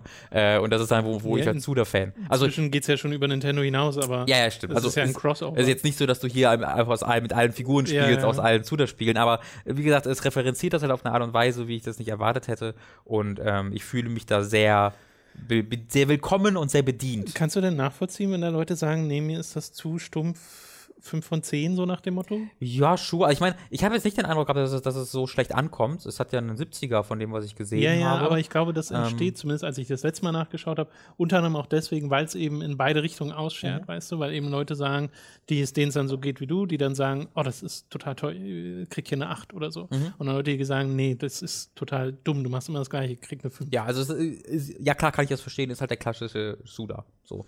Äh, Das, ja, Das war, das ist ja bei Killer 7 machst du auch äh, die eine Sache immer wieder. Mhm. Das war bei Killer Estet eine Kritik. Äh, das war, obwohl ich Killer Estet auch hier spielerisch echt gut finde, was mir, wo mir nicht viele Leute irgendwo international zugestimmt haben, aber ich bin da echt der Meinung, dass es ein spielerisch echt ganz gutes Spiel ist. Ähm, und das, das zieht sich halt, No More Heroes ist natürlich ein großartiger Vergleich dafür, weil No More Heroes ja auch da also so ein bisschen eine ja, das mit Absicht nochmal in den Mittelpunkt stellt, die Wiederholung. Du musst dort Rasen mähen zwischendurch, um Geld zu machen, damit du die Bosskämpfe freischalten kannst. Und nur solche Au- Au- Aufgaben, die im Kern keinen kein Spaß machen. Also es ist nicht so, dass du sagst, ja, gleich kann ich wieder Rasen mähen, wo ich drei Minuten lang links, rechts, links, rechts hin und her laufe, bis ich den Rasen gemäht habe. Aber in dem Kontext dieser Erfahrung, wo es dich in diese Welt hineinzieht und wo diese Monotonie und diese Redundanz Teil des Spielerlebnisses ist, auf, da, auf die auch der Charakter reagiert, wird es halt zu mehr als nur dem unmittelbaren Gameplay. Ähm, und wenn man das für sich nicht, ähm, nicht gut findet, da nicht Spaß dran hat, ja, dann kann man da natürlich äh, das, nicht, das nicht so richtig wertschätzen. Ja. Eine Frage hätte ich noch zu äh, Travis Strikes Again. Ich habe ja No More Heroes nicht gespielt Ja. und nur so oberflächlich mitbekommen. Mhm. Ich habe Killer 7 nicht gespielt, Silver Case nicht gespielt. Das Einzige, was ich kenne, ist Killer is Dead, weil Mhm. wir das zusammen bei Time to Die gezockt haben. Und das war, es war ja Lollipop Chainsaw und so, ist ja nicht wirklich Suda, oder? Ja, Lollipop Chainsaw und Shadow of the Damned äh, und Killer is Dead ja auch. Ist, äh, er war da überall nicht Creative Director. Das letzte, wo er, glaube ich, Creative Director wirklich war, war, oder Director war, war, Genau. glaube ich, No Heroes 2. Ja. Ähm, aber er war bei allem, ich, er war entweder Creative Producer oder halt Creative Director. Also er hatte immer noch eine, eine, eine Funktion, die auch ähm, über der normalen Produzentenrolle hinausging. Na, weil Shadows of the Damned habe ich auch gespielt und ähm, ja, Lollipop Chainsaw, wie gesagt. Aber äh, als jemand, der halt nur diese, diese oberflächliche Berührung mit Suda 51 als äh, äh, Spieleentwickler hat, glaubst du, das wird mir dann was geben? also ich weiß zumindest die eine Stelle, es war bei mir nicht nur eine Stelle, aber ich weiß mindestens eine Stelle, die dir auch so ein bisschen den Kopf zum Explodieren bringen wird, auf jeden Okay. Fall. Ähm, aber halt, es wird für dich weniger interessant als für mich sein und du wirst dich mehr anstrengen müssen, um die Monotonie zu durchstehen, die hier wirklich einen zentralen Teil des Spieles ausmacht. Da würde ich auf jeden Fall sagen. Das Gute, das Schöne ist ja, es kostet halt 30 Euro.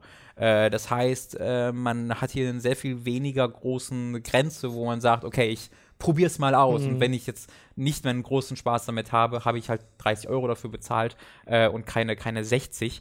Ähm, und das hat ja auch dementsprechend Produktionswerte. Aber ich bin mir, äh, du wirst es auf jeden Fall nicht so wertzuschätzen wissen wie ich, einfach weil du weniger in dieser, in dieser Welt und in diesen Charakteren ja, also, Ja, klar, weil da halt Anspielungen an mir vorbeifliegen. Genau. Und so kann ich mir halt auch klären, erklären, dass dann Leute das vielleicht nicht so mögen, aber zumindest das bisschen, was wir im Stream gespielt haben, war mir sympathisch. Mhm. So.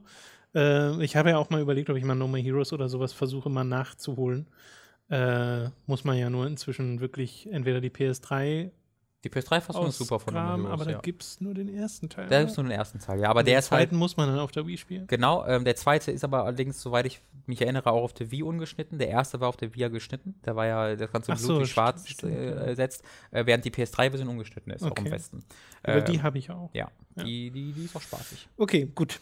Das wird es gewesen sein zu Stra Travis Strikes Aber Again, das No More Heroes. Ironischerweise, No More Heroes 1 und 2 ist fast am egalsten, die gespielt zu haben für äh, okay. Travis Strikes Again. Sind eher die anderen Spiele. Oder? Ja, genau. Also es wird, also es ist halt das, das, das, das, das Szenario, der, der Startpunkt von wegen, hier ist Batman, das ist der, der Vater von Batgirl, was einer der Bosse aus den vorherigen No More Heroes Spielen ist, und der will die rächen.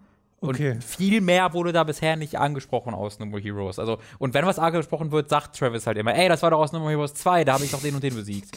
ähm, also ist es wirklich unglaublich. Es gibt hier Visual Novel Passagen, wo schließlich Travis sagt, äh, das muss jetzt bitte aufhören. Er hat gerade gesehen, dass der Metacritic Score um 5 runtergegangen ist, weil diese, diese Visual Novel jetzt 10 Minuten schon läuft. Okay. Also so ein Spiel ist es das. Und das ist halt so, dass ich sage, ah, cool, wie er das macht. Und das wird halt auf 35 gedreht, dieser Meta-Humor mhm. im Laufe des Spiels auf eine Art und Weise, wie ich das, glaube ich, noch nie gesehen habe. Switch exklusiv. Ja. Mal wieder auf einer Nintendo-Plattform, der yep. gute Shooter. Okay, das soll es gewesen sein. Was mich übrigens noch mehr verwirrt, dann, dass, dass sie teilweise das machen, weil auf einer, das ist alles sehr verwirrend, Tom. Ja, ist doch aber. Ah, ich, ich, ich, würde so gerne mit Leuten drüber reden, aber keiner ist. Ah. Ja, stimmt, das ist bei solchen Sachen dann ärgerlich, ne? Weil es so sehr in der Nische ist. Du musst mit, mit Speckups kannst du drüber reden und ich glaube auch mit Micha von Insert Oh, das ist gut, das ist gut. Ähm, so, wir machen mal weiter mit Ace Combat 7 Skies Unknown. Das habe ich jetzt nämlich gespielt. Äh, und zwar ein paar Missionen in der Hauptkampagne und ein paar Missionen in der VR-Kampagne. Und das Spiel, also wir haben ja bei Time to 3 im letzten Jahr Ace Combat 4 mal gespielt. Und die Struktur von Ace Combat 4 war so, dass du Cutscenes hattest zwischen den Missionen, die augenscheinlich nichts wirklich mit den Missionen zu tun hatten. Mhm. so, da wurde eine Story um so diese, diese Welt hier, Strange Real oder wie sie heißt, erzählt und um den Krieg und eine Person im Krieg und dessen Geschichte. Gab es so Europa? Hab ich richtig im Kopf? So Eurasia gibt's und Eurasia okay. und Oceania oder okay. irgendwie so heißen die äh, verschiedenen Kontinente und Länder. Und äh, in Ace Combat 4 war das alles noch super bodenständig in der Art und Weise, wie es inszeniert ist. Also so Standbilder von Anime-Zeichnungen und ein sehr trister Sprecher, der das alles ähm, erzählt hat. Und dann hat es halt die normalen Missionen, wo es immer ein Briefing davor gab, wo dir erzählt wurde, was du jetzt machen sollst. Und dann sind so Missionen rangekommen, halte 15 Minuten einfach durch und baller so viel ab, wie, wie es geht. Kriegst Punkte für jedes Ziel, hast ein bestimmtes Punkteziel, was du erreichen musst. Wenn du das erreicht hast, hast du die Mission geschafft, aber danach spielst du noch, bis die 15 Minuten zu Ende ja. sind.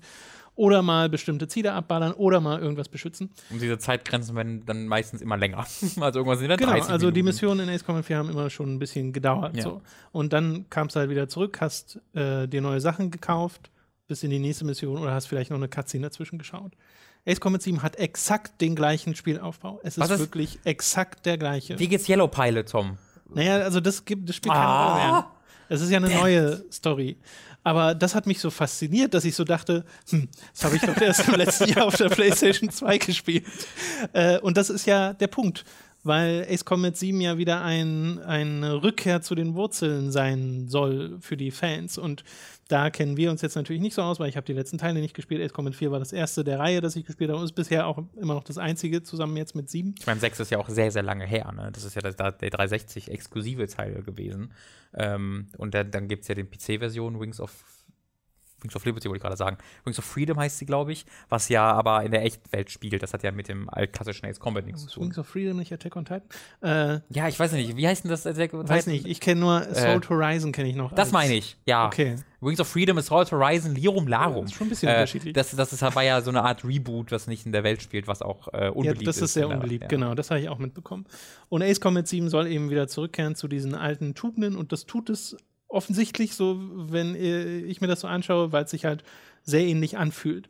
Und ähm, die Story, die da erzählt wird, da geht es um ähm, eine junge Frau, die ihren Vater im Krieg verloren hat und die sehr ähm, schon zynisch geworden ist und einen sehr äh, ähm, ja, finsteren Blick auf die Welt hat, die dann auch irgendwie immer wieder im Krieg ist. Also es war erst vor ein paar Jahren Krieg und jetzt kommt wieder ein neuer Krieg, weil äh, irgendwie wieder Drohnen abgelassen wurden und dann äh, die eine Seite die andere angreift und du bist dann äh, dazwischen. Du kämpfst auch erst auf der Seite, die äh, das, äh, die Frau in den Cutscenes nicht mag. Du bist ja selbst kein richtiger Charakter, ne? Also mhm. du hast keinen richtigen irgendwie Vor- und Zunamen, sondern einfach nur einen Codenamen. Trigger äh, heißt du am Anfang.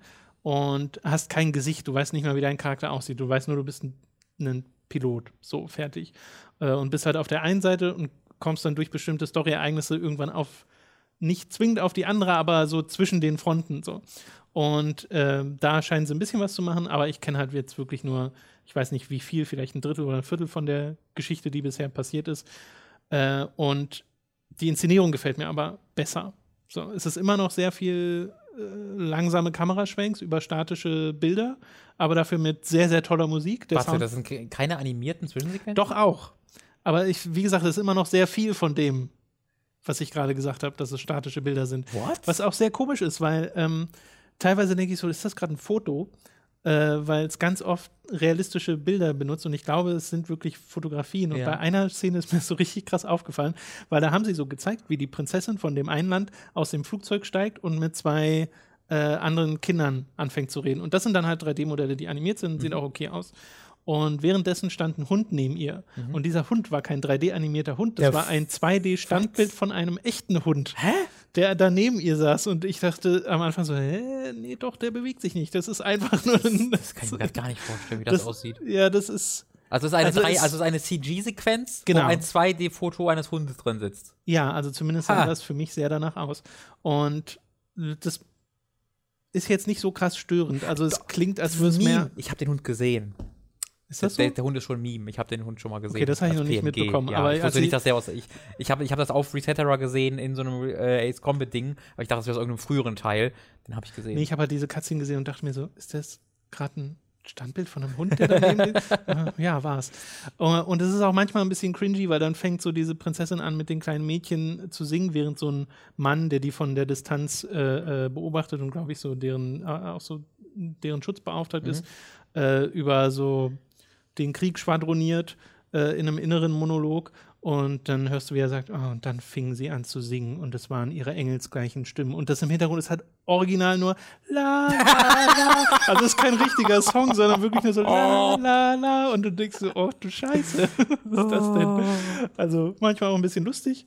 Oh. Ähm, ich weiß nicht, wie sehr man Ace Combat dafür spielt. Es soll ja alles einfach nur ein Setup sein für coole Missionen. Ja. Und du hast halt schon relativ am Anfang ein paar echt coole Missionen, wo mitten äh, in einem Auftrag, wo du einfach nur ein paar Ziele abballern sollst, der Arsenal Bird, den man auch schon in den, äh, äh in den Trailern gesehen hat, kommt und das ist so ein riesiger, äh, äh ich weiß gar nicht, wie das, das beschreiben soll. Arsenal Gear?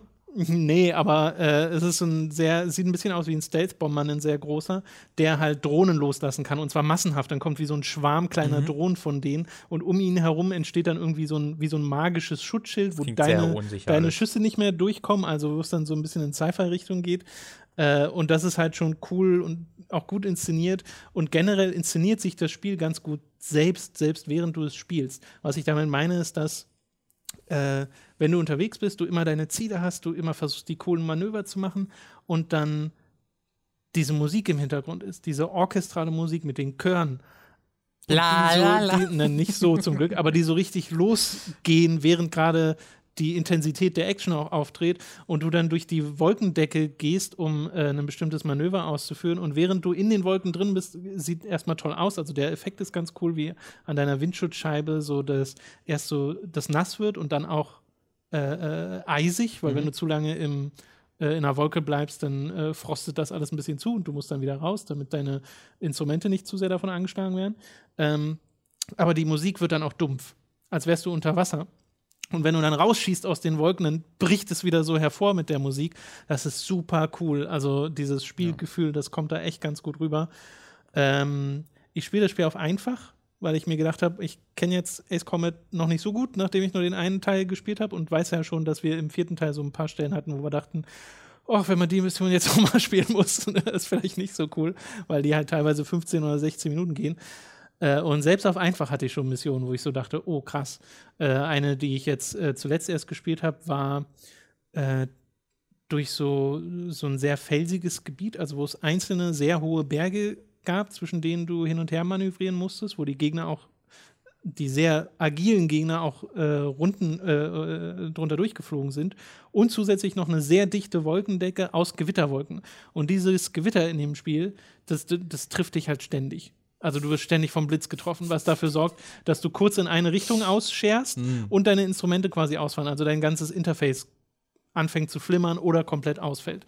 Und wenn du halt gerade unten in so einem Manöver bist und so ein Ding verfolgst und dann dich ein Blitz trifft und dann scherst du nach links aus und fährst gegen einen, äh, fliegst gegen einen Felsen und dann bist du kaputt. Ja. Und dann bist du beim letzten Checkpoint. Ja. Und das ist mir halt ein paar Mal passiert. Und dann ist auch noch das Ding gewesen, dass die Mission angefangen hat mit, wir haben hier verschiedene Bodenziele, die ihr treffen müsst. Also denke ich mir, okay, steck meine Bomben ein, äh, also du kannst ja am Anfang von, einem, von einer Mission auswählen, welche Spezialwaffe du mitnimmst. Ich habe dann so Bomben gewählt, die man halt fallen lässt und habe dann damit diese Bodenziele äh, erwischt und dachte mir so, ah cool, hat ja gut geklappt. Und dann äh, schwenkt die Mission um, du wirst plötzlich angegriffen von haufenweise sehr schnellen äh, Drohnenfliegern und brauchst dann plötzlich Anti-Air-Waffen. Und dann dachte ich mir, geil, ich habe nur meine normalen Raketen, die sind nicht flink genug für die Dinger. Und wenn ich denen versuche, so hinterher zu fliegen, werde ich vom Blitz getroffen und fall gegen, äh, fahre gegen die äh, Felsen, weil ich nicht gut genug bin. Und was ich dann im Wesentlichen gemacht habe, ist mehrmals also da wurde es dann teilweise ein bisschen frustrierend, mehrmals verloren gegen die. Dann dachte ich mir, okay, ich starte die Mission neu. Ich nehme mir meine Anti-Air-Spezialwaffe, mhm. wo ich vier oder fünf Leute gleichzeitig anvisieren kann und dann zielsuchende Raketen abfeuere. Mit der war es dann kein Problem. Also, das ist mhm. so ein bisschen, weiß nicht, ich finde das ehrlich gesagt ein bisschen schade. Ja. Äh, dass ich nicht irgendwie vielleicht dann auch während der Mission das wechseln kann, wobei ich nicht weiß, was passiert wäre, wenn ich aus dem Fluggebiet raus bin, ob man dann hätte was machen können, ja, aber ich glaube nicht, weil das Problem, was ich auch immer hatte, war, du hast eine Zeitbegrenzung in der Mission gehabt, aber solltest auch Leute beschützen.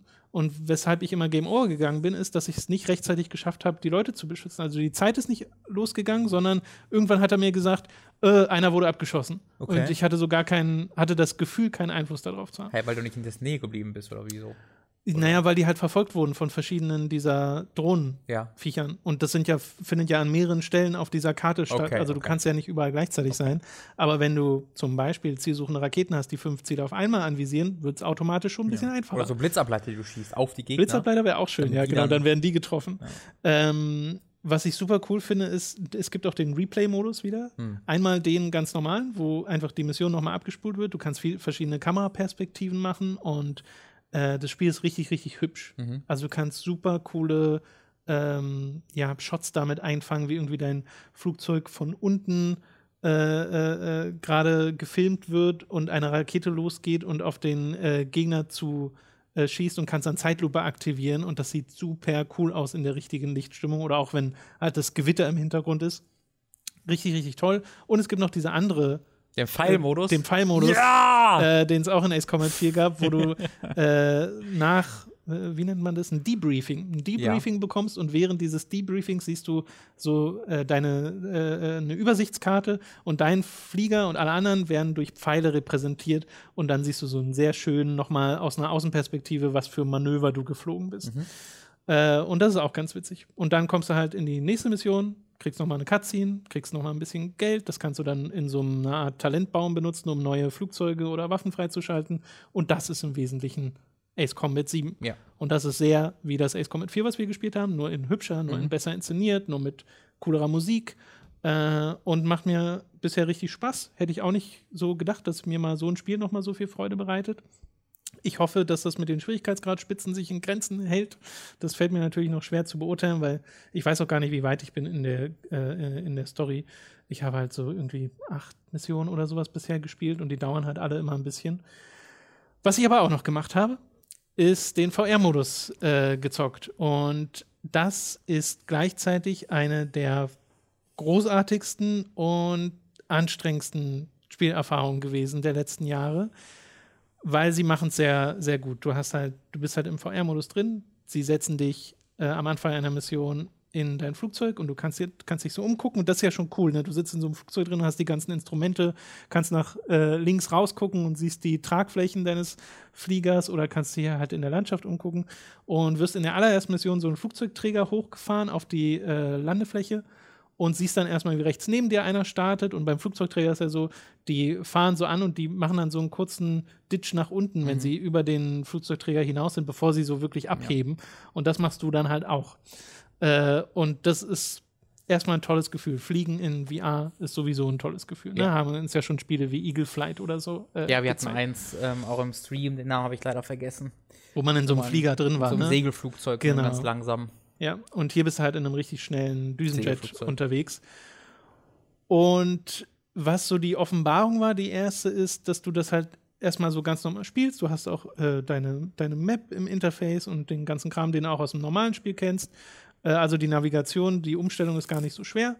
Äh, und äh, verfolgst dann deine ersten Ziele, aber so wie dann mal einer einen Feind über dich herüberfliegt und du nicht auf die Map guckst und versuchst so hinterher zu steuern, sondern tatsächlich nach oben rausguckst, ähm, durchs Fenster deines Fliegers, mhm. um den im Auge zu behalten, während du schon hochziehst und dein Flugzeug so hinterhergeht, dass du ihm im Blick behältst und dich danach ausrichtest, also optisch ausrichtest, gar nicht nach den Instrumenten. Mhm. Ich weiß nicht, ob das wirklich klüger ist, ist aber auf jeden Fall sehr immersiv. Äh, das ist super cool. Das hört sich so gut an. Und ich habe gestern, äh, da war ich dann in der dritten Mission, glaube ich, äh, Von der separaten VR-Kampagne? Genau, es ist eine separate Kampagne. Äh, genau, wichtig, dass du es nochmal sagst. Es ist wirklich ein separates Ding, weil Xbox-Version oder so hat das ja zum Beispiel. Ich glaube auch noch nicht mal die PC-Version. Ich glaube, das gibt es nur Echt, auf PlayStation. Nur PlayStation. Bin oh, mir nicht sicher, aber ob, ich will nur euch warnen, bevor ihr es auf dem PC kauft, in der Hoffnung, es auf Rift ja. oder Oculus zu spielen, guckt auf jeden Fall nochmal spezifisch genau, nach. Genau, checkt's nochmal. Ja. Äh, ja, genau. Es ist eine separate Kampagne, äh, auch nicht mit groß Story, sondern nur ein bisschen Kontext vor jeder Mission, mhm. so ein bisschen Radio-Chatter, den du da bekommst. Und jedenfalls hatte ich eine Mission, äh, wo ich mich einfach wieder kurz gefühlt habe, weil da musst du so Bodenziele treffen. Äh, einfach so Abwehrstationen, die du platt machen sollst. Und wenn du die gerade anfliegst, dann hast du ja so eine diagonale Schusslinie und da wehren die dann teilweise deine Raketen ab oder du hast keinen richtig klaren, kein klares Schussfeld. Mhm. Also was ich gemacht habe, ist, ich habe, ich bin das Ding angeflogen, mhm. habe meinen Flieger umgedreht sodass ich, wenn ich nach oben geguckt habe, durchs Fenster meines Fliegers den Boden gesehen habe. Mhm. Habe geschaut, äh, also schon in einiger Höhe, habe geschaut, wann ich über dem Ziel bin so und habe cool. dann runtergezogen und bin dann quasi senkrecht ja, ja. auf das Ziel am Boden äh, zugeflogen, bis ich äh, in Reichweite war für meine Raketen, habe zwei Raketen drauf gefeuert mhm. und kann ja dann nicht gucken, ob sie wirklich eingeschlagen haben, weil ich muss in dem Fall schon sofort mhm. hochziehen, weil die Warnung kommt eigentlich schon, dass du hochziehen sollst, während du gerade so in Reichweite ja. bist mit den Raketen und du ziehst dann gerade so hoch und du kannst quasi schon die, die Baumspitzen berühren, die da am am Boden sind. Äh, und siehst dann einfach nur im Interface destroyed als äh, äh, Hinweis dafür, dass du das Ziel gerade erledigt hast. Und das ist das Coolste. Und das habe ich mehrmals gemacht. Und dann hat mein Körper so gesagt, ey, Reicht. das, was du hier machst, ist ganz schön anstrengend. Ey, du bist und, kein Pilot. Ja, so nach dem Motto. Weil ich habe so ganz natürlich wirklich gar nicht darauf geachtet, dass ich mich hier zigtausendmal um die eigene Achse drehe und alles Mögliche mache, weil es halt so viel Spaß macht. Ja. Und du dich halt auch so cool dabei fühlst, ähm, sodass es nicht mal ein schleichender Prozess war, sondern irgendwann wirklich so gemerkt, oh shit. also es war so ein bisschen wie, äh, als wir Thomas Gold an Basis, Thomas Gold an ja, Basis. So ein bisschen. Ähm, ich habe Bauchschmerzen. Ich habe äh, Bauchschmerzen. Äh, ne, Bauchschmerzen sind es gar nicht, aber mir ging es so, so, wie bei Wipeout, äh, ja, ja. als wir das im Stream hatten, wo es ja sofort eigentlich passierte, weil es viel zu schnell war und desorientierend. Ja. Ähm, nur dass es hier dann eben erst nach einer Weile kam, nach so einer Viertelstunde oder so und ich dann Pause machen musste und wirklich so dachte, nee, ich muss das Ding jetzt absetzen, muss man das Fenster aufmachen, muss man tief durchatmen, weil es ist nicht, es sind nicht Kopfschmerzen, es sind nicht Bauchschmerzen, Ja, es ja, ist so ein Ganzkörper-Unwohlsein, wo ich wirklich denke, irgendwas ist gerade falsch. Mein nächster Vergleich ist da, ist, wenn man Kater hat. Dieses, mir ist übel. Das Gefühl kenne Äh, ich. ja, ja, aber mir ist übel, ne? So, oh, das Bewegen ist gerade irgendwie so ein bisschen anstrengend und mir schwirrt ein bisschen im Kopf und ach, ach. So, Ja. so das ist so das, äh, was ich halt einmal am Anfang hatte, auch bei, bei PSVR. Und- was ich hoffe, dann auch nochmal zu bekommen, wenn ich das spiele. Ja, ich hoffe es ja eigentlich nicht, aber äh, es war halt so ärgerlich, weil ich will das halt weiterspielen Hm. im VR-Modus, Mhm. weil es halt so unfassbar cool ist. Also das ähm, hebt dieses Spiel noch mal ordentlich, Ja. ein ordentliches Stück an, dass es diesen VR-Modus da hat, indem du wohl auch ähm, so ein Flight Show, du hast so einen Menüpunkt, der heißt Flight Show. Okay. Ja, weiß noch nicht, was es ist, weil man's hat, man hat es nicht von Anfang an. Vielleicht kannst du einfach frei dann rumfliegen und dann den Das gibt es Player noch mal angucken. separat. Deswegen wird es das, glaube ich, Oder nicht so, sein. vielleicht musst du Stunts durch. äh, Ich, ich rate einfach in die Welt hinaus. Ich glaube, du bekommst dort Stunts, die du durchführen musst. Ja, maybe. Und je besser bekommst Fänd du ich auch Punkte. cool. Und ja. Weil die Stunts zu machen auch, ähm, das funktioniert halt besser in VR, weil die Distanzabschätzung besser funktioniert. Auf jeden Fall. Äh, ich spiele es ja auch im Single, also im Singleplayer, in, im normalen Modus äh, spiele ich immer in der Cockpit-Ansicht, weil ich das mehr Mhm. mag und da auch ein besseres Gefühl habe für meinen Flieger, auch wenn es eigentlich cooler aussieht, wenn du das von außen betrachtest, weil es halt ein recht hübsches Spiel ist. Ähm, aber die Immersion finde ich halt besser aus der Cockpit-Perspektive. Und das ist halt nochmal was ganz anderes, wenn du wirklich drin sitzt und so nach links und rechts und oben äh, gucken kannst und dich um die eigene Achse drehst. Aber mir wird jetzt selbst beim drüber reden wieder ein bisschen schwindelig. Ja, ich freue Ähm, mich sehr drauf, äh, wenn du fertig bist damit, das auch mal auszuprobieren. Ähm, Bin ich auch sehr gespannt, wie du das alles, was ich so sehe, fixt mich da auch sehr an, tatsächlich. Ja. Okay, äh, du wolltest noch ein letztes Mal über Just Cause 4 reden. Ja, genau. Auch gar nicht lang, nur noch mein letztes Mal, weil äh, ich bin in der Kampagne noch nicht durch, ähm, weil man dieses Spiel halt nicht für die Kampagne spielt, schon genug drüber geredet. Äh, aber ich wollte noch mal was zu der Progression sagen, zu dem Freischaltsystem, ähm, weil ich da so einen kleinen Fehler von mir festgestellt habe. Auch im Livestream habe ich ja habe ich da nämlich gezeigt, wie du in diesem Spiel die Map freischaltest, indem du über die Chaos-Währung, äh, du bekommst so zwei Punkte äh, pro Chaos-Level und es dauert eine ganze Weile, so ein Chaos-Level zu, zu voll zu machen, um dann zwei Punkte dafür zu bekommen. Ähm, du, du bekommst halt, indem du Gegner kaputt machst, Gebäude kaputt machst äh, und Fahrzeuge kaputt machst von den Gegnern. Ähm, und dann kannst du halt diese Währung nutzen, um neue Gebiete auf der Map freizuschalten. Immer nur, aber du kannst immer nur Gebiete freischalten, die an, an Gebiete angrenzen, die du bereits besitzt. Was du dann machen kannst, ist zum Beispiel äh, so ein Gebiet einkreisen mit deinen eigenen Gebieten und dann kostet dieses Gebiet, Gebiet immer weniger freizuschalten. Je mehr Gebiete von dir daran grenz- grenzen, desto weniger kostet es freizuschalten. Ähm, und das hat in der im, im Livestream habe ich auch gedacht, okay, das scheint ein bisschen zu dauern. Ähm, und das war tatsächlich auch einer meiner größten Kritikpunkte, dass ich so das Gefühl hatte, ich muss jetzt hier kräftig farmen, um genug Währung zu bekommen, bis ich irgendwann gemerkt habe, dass so ein klitzekleines Plus neben manchen dieser Zahlen war, die anzeigen, wie viel Währung du brauchst, um die freizuschalten. Und erst dann habe ich festgestellt, wenn du genug Gebiete in der Umgebung von denen hast, dann ist das nicht nur kostenlos, dass du die freischalten kannst, sondern du bekommst sogar Punkte. Und jetzt habe ich die komplette Map freigeschaltet und habe, glaube ich, 14 Punkte übrig. Äh, weil ich die ganze Zeit nur Plus bekommen habe, weil ich einmal schon so viele freigeschaltet habe, dass das einfach so eine Kettenreaktion war, wo ich nie wieder was ausgeben musste. Und dadurch habe ich jetzt ohne irgendwie Mehraufwand die komplette Map freigeschaltet, äh, dadurch halt auch alle Hauptmissionen freigeschaltet, dadurch auch sehr viele mehr Fahrzeuge und Waffen freigeschaltet, weil die davon auch oftmals an die, an die Map gekoppelt sind. Und das hat mich so auf einen Schlag eine große Sorge in dem Spiel äh, ja losgelöst und gelöscht, wo ich mir dachte, ah, muss ich hier, um viele der coolen Werkzeuge zu bekommen, jetzt noch rumfarmen? Nee, muss man nicht. Äh, da, hat, da war das Spiel dann tatsächlich auch sehr ja, zuvorkommend und man meinte so, ja, du hast jetzt genug hier, hast du jetzt die komplette Map und hab mal Spaß. Ähm, ja, und ich spiele es immer noch ab und zu, äh, habt immer noch Freude mit, freue mich auch, die, die Story durchzuspielen. Es gab mittlerweile einen Patch, womit die äh, Zwischensequenzen nicht mehr so aussehen, als ob sie in 360p laufen. Das ist jetzt eine höhere Uh. Auflösung tatsächlich, völlig verrückt. Sie ruckeln jetzt auch ab und zu. Ah, Also tatsächlich ruckeln sie ab und zu, aber das ist da- die äh, eindeutig bessere Alternative zum, zum Vergleich, was da vorher war. Weil vorher sah das wirklich aus wie so ein YouTube-Video, das nicht geladen hat. Äh, und jetzt sieht es halt okay aus, so wie okay, wie halt die, diese Charaktermodelle aussehen können, weil zumindest ähm, die Auflösung oder das, die Komprimierung nicht mehr so schlimm ist. schön. Ja. Freut mich. Ja. Äh, ich habe in den letzten Wochen auch so ein bisschen mich durch manche Spiele von 2017 noch mal so hin und her geswitcht. Hab 17 noch mal, oder 18? Äh, 18 meine Mhm. ich. Äh, vom letzten Jahr und ich bin automatisch Ja, zu ja. 17 gegangen. äh, nee, von 2018. Wir sind schon mal im Februar, Tom. das ist verrückt. äh, und habe Tetris-Effekt weitergespielt und wieder gemerkt, wie viel Freude ich daran hatte. Habe bei Spider-Man den ersten DLC durchgespielt, gemerkt, wie viel Freude ich daran hatte, obwohl der erste DLC zumindest wirklich einfach nur mehr vom Gleichen ist. Äh, und äh, auch noch mal gestern erst mit äh, Dani noch mal eine Partie Sea of Thieves gespielt, wo wir festgestellt haben, dass wir beide, äh, dass wir auch noch mal zu dritt was machen sollten, weil es ja auch den neuen, den neuen Schiffstyp gibt und überhaupt, wir haben äh, ganz viele neue Elemente wertzuschätzen gelernt. Dass es zum Beispiel jetzt die Vulkane gibt in dem Spiel, die äh, in einem Gebiet äh, ausbrechen können. Und zwar mit ziemlich krasser Distanz. Also diese Brocken, die da aus den Vulkanen kommen, die treffen dich auch, wenn du gefühlt schon zwei Kilometer von der Küstenlinie Okay. weg bist. Also um es mal übertrieben auszudrücken. Was super cool ist, ist, dass jetzt einfach Skelettschiffe durch die See fahren und äh, dich angreifen können und dann kannst du dir mit denen äh, Gefechte leisten und dann lassen die auch Loot fallen sozusagen. Also wenn das Schiff sinkt, kommt so Loot hoch und das kannst du dann mit äh, ins eigene Schiff nehmen. Also lassen Sie Loot steigen, um genau zu sein. Ja, quasi. äh, richtig. Und äh, das hat nochmal richtig, richtig viel Spaß gemacht. Da habe ich äh, Sea of Thieves nochmal neu wertzuschätzen gelernt und äh, das war sehr schön. Oder auch nochmal Dragon Ball Fighters angeschmissen, ein paar der neuen Charaktere. C17 habe ich ja zum Beispiel so, äh, gar nicht gespielt gehabt und jetzt äh, mal mit dem nochmal ein bisschen gezockt. Der ist auch schön umgesetzt.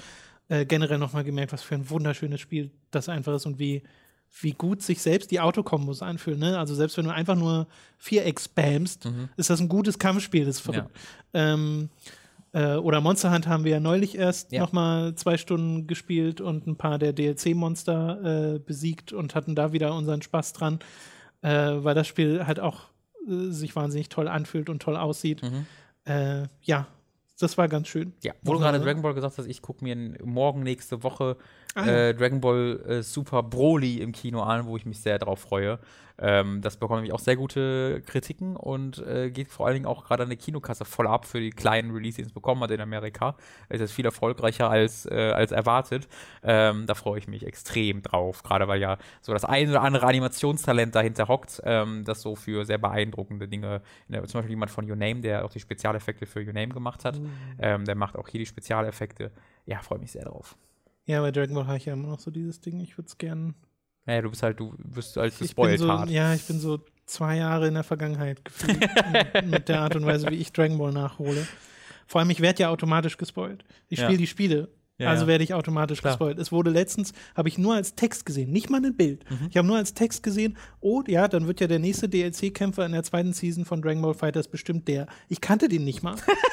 Wusste nicht mal, wer das ist, aber weiß Ja. schon, dass ich wieder gespoilt werde. Ja, das ist das, das, das war das Interessante, wie, wie sehr dich der Anime überhaupt spoilen würde, weil die ja doch dann recht unterschiedlich in Details sind. Und ich habe so ein paar, also Ja. der, der Manga ist ja auch jetzt, ist er nicht schon fertig in Japan? ja, in Japan, das mag nicht- sein. Ich glaube schon, ne? Nur nicht ja lokalisiert. nix. genau, und da, da, Hier gibt da kommt gab halt alle drei Monate oder so. okay, da gab es schon so ein paar Änderungen, ich dachte, oh krass, das ist schon sehr anders. Okay, das wusste ich nicht. Äh, gut, wir haben noch einen Film auf der Liste, nämlich Burning, den du Mhm. gesehen hast. War das, war das ein koreanischer Das ist ein südkoreanischer, Film, genau. ja. Ein südkoreanischer Film, der auf einer Kurzgeschichte des japanischen Autors Murakami äh, basiert. Und äh, eine, eine Adaption, eine, eine Murakami-Geschichte ist grundsätzlich sehr interessant, weil Murakami keine Geschichten schreibt, die man adaptieren können sollten dürfte. äh, so wer, also ich habe ja, ich habe es nicht durchgelesen, aber äh, ich habe äh, Wind Up Chronicle, jetzt äh, Wind Up Bird Chronicle sehr weit gelesen.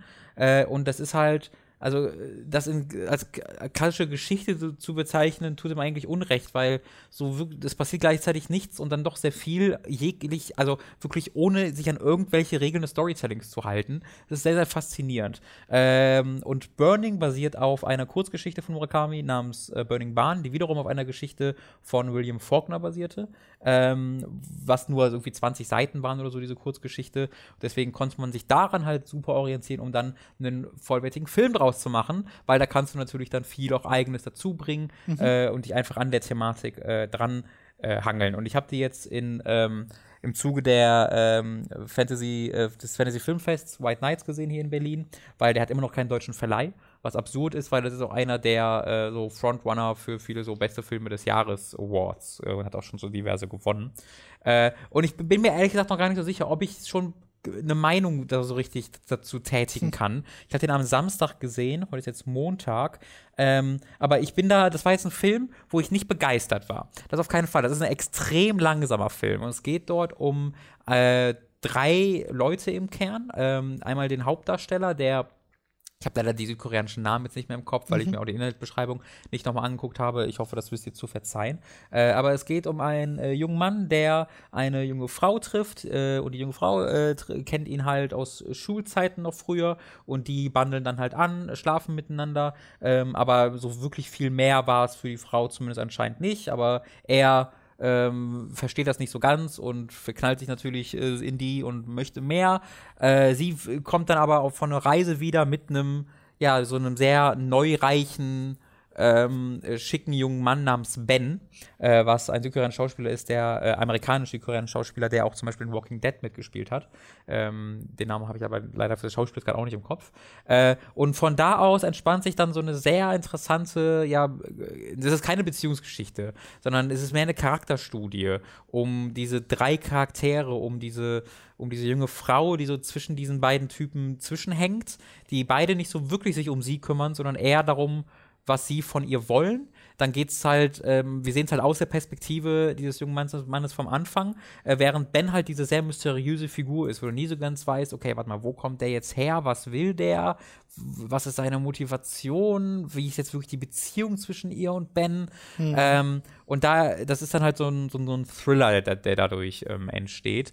Aber halt kein Hollywood-Thriller, wo du eine klare Struktur hast und dann direkt weißt, ah, hier ist der Bösewicht, da ist der Gute, darauf läuft es hinaus, sondern das dauert wirklich, das Film geht, glaube ich, zweieinhalb Stunden knapp und ich würde sagen, es dauert so eine Stunde 45 Minuten, bis sich mal der Plot rauskristallisiert. Und vorher ist das wirklich einfach nur, hier geht es um die Charaktere, hier geht es darum, äh, die, die, die Atmosphäre aufzunehmen, hier geht es darum, den Klassenkampf, der so ein bisschen immer wieder durch Bilder und Dialoge äh, verdeutlicht wird, äh, ja, darüber irgendwie sich eine Meinung zu bilden.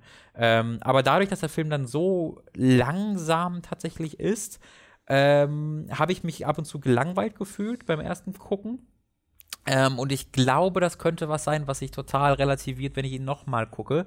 Weil so ein unmittelbar nach dem Film dachte ich mir so, das war's? Hm. So, ich wusste genau, wo es hingeht und ist es irgendwie auch dahin gegangen, macht es auch jetzt auch nicht, ist eigentlich auch sehr deutlich mit der Geschichte, so nach der zweiten Stunde, nach der Zwei-Stunden-Marke. Dann ist es im Grunde auch so gelaufen, im Grunde wie ungefähr, wie ich es mir erwartet habe.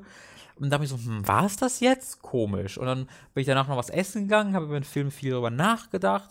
Und jetzt gerade so, je mehr Zeit vergeht, desto besser gefällt er mir, weil so die, die drunter liegenden Themen viel wichtiger sind als der oben drauf platzierte Plot eigentlich. Also der viel mehr, der Film ist sehr viel mehr als sein Plot ähm, irgendwie zu zeigen vermag.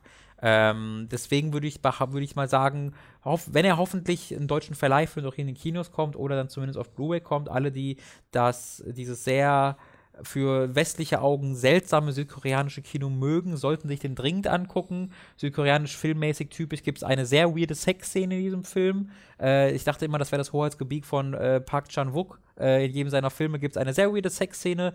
Äh, hier gibt es ebenfalls eine sehr weirde Sexszene, ähm, die jetzt nicht die weirdesten Sexszenen von Park Chan-wook erreicht, ich würde, ich würde ihm so eine 4 von 10 geben. Ist das so eine Skala? Ja, doch, da gibt es mittlerweile, da, da kannst du ein eigenes Video auf jeden Fall, auf jeden Fall draus machen. Äh, ich bin sehr froh, ihn geguckt zu haben, weil ich so Filme, also äh, zu Hause zu gucken, ist, finde ich, schwierig, weil du so viele Ablenkungen hast und du musst dich darauf einlassen. Du musst auch mal, wenn du Das ist schwer, ja? ja? Ja, voll. Also, wenn es halt Filme sind, nicht, nicht bei jedem Film, aber wenn es ein Film ist, wo ich sage, der Shot dauert jetzt aber schon drei Minuten länger, als ich das jetzt für nötig halten würde, mhm. ähm, dann, äh, dann lächelt mich das Smartphone schon an. Ähm, und da bin ich dann froh, dass ich im Kino halt dazu gezwungen bin, das auf mich wirken zu lassen. Und erst durch vielleicht diese Erfahrung der Monotonie, das überhaupt erst wertschätzen zu können, was diese Szene überhaupt sagen will. Und das fällt mir halt schwerer ähm, zu Hause auf jeden Fall. Deswegen bin ich froh dazu gesehen zu haben, würde ihn auch weiterempfehlen. Ich muss aber für mich noch ein bisschen überlegen, ähm, wo ich da jetzt okay. so wirklich äh, lande, ob es bei mir mehr Wertschätzung ist oder da, ob ich den dann auch auf einer persönlichen Ebene sehr, sehr mag. Äh, wir wollen ja den nächsten Hooked on Topic Film auch, ähm, äh, da wollen wir auch das Filmthema ja, äh, besprechen. Die Film dachte schon was. Genau, die Filme 2018. Also äh, das schon mal als kleiner Tease hier. Das ist ja dann diesen Samstag müsste das sein. Mhm. Äh, den nehmen wir diese Woche noch auf. Äh, da wollen wir über die, wie gesagt, über die Filme des Jahres 2018 reden und da hole ich gerade auch noch so diverse Sachen nach. Ähm, hab jetzt erst Fantastic Mr. Fox überhaupt mal nachgeholt, um dann jetzt Isle of Dogs zu sehen. Mhm. Hab den dann geguckt. Die habe ich beide noch verpackt zu Hause liegen. Äh, und hab Ghost Stories geguckt, hab äh, Mary und die Blume der Hexen geguckt. Ich glaube, so heißt der Film, ist ja. ein Anime. Und ja, da freue ich mich dann auch darüber nochmal zu quatschen. Aber das nur als Tease. Mhm. Aber äh, äh, zu Fantastic Mr. Fox, weil der wird ja da keine so große Rolle ja. spielen. Den fand ich fantastisch. Ha. Meine Güte. Also ja, das war jetzt gar nicht die, die Absicht, aber ja. Äh, ich habe den ewig vom hergeschoben. Ich ja, wusste auch nicht, dass der schon von 2009 oder 10 ist oder ja. so. Der ist schon fast zehn Jahre alt äh, weil ich den immer so drin hatte, ach ja, ist ja dieser neue Stop-Motion-Film. ich weiß nicht warum. Wahrscheinlich, wow. weil ich den so lange vor mir hergeschoben Diese habe. Neue, ja. Und ich stehe auf Stop-Motion total und der ist äh, technisch erstmal einwandfrei. Also ist einer der bestgemachten Stop-Motion-Filme, die ich je gesehen habe.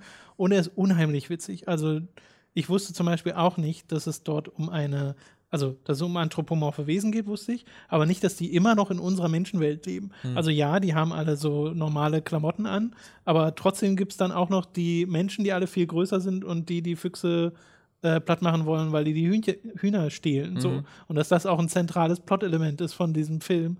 Und das ist super, super witzig gewesen. Das Timing der Gags ist on point und das Casting auch. Äh, war ich richtig begeistert von.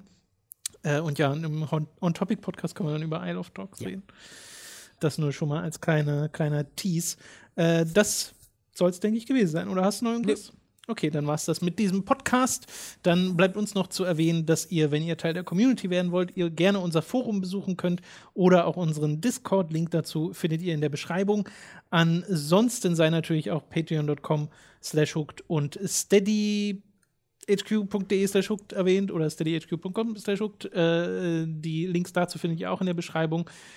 Mit diesen beiden Kampagnen wird uns Hooked in der Form hier überhaupt erst möglich. Ab 5 Euro bzw. Dollar werdet ihr da bereits zu Supportern und bekommt Zugriff zu allen exklusiven Inhalten und könnt zum Beispiel so Sachen wie eben den Hooked on Topic Podcast hören.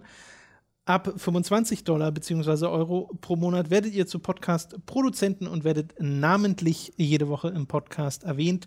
Wir bedanken uns jetzt nämlich bei folgenden Podcast-Produzenten: André Rademacher, Felix Kiel, Jan Lippert, Marc Regen, Michael Noritz Wolf, Gere Bohr, Don Stylo, Michael mit Grünkohlwiesel und außerdem auch Numemon.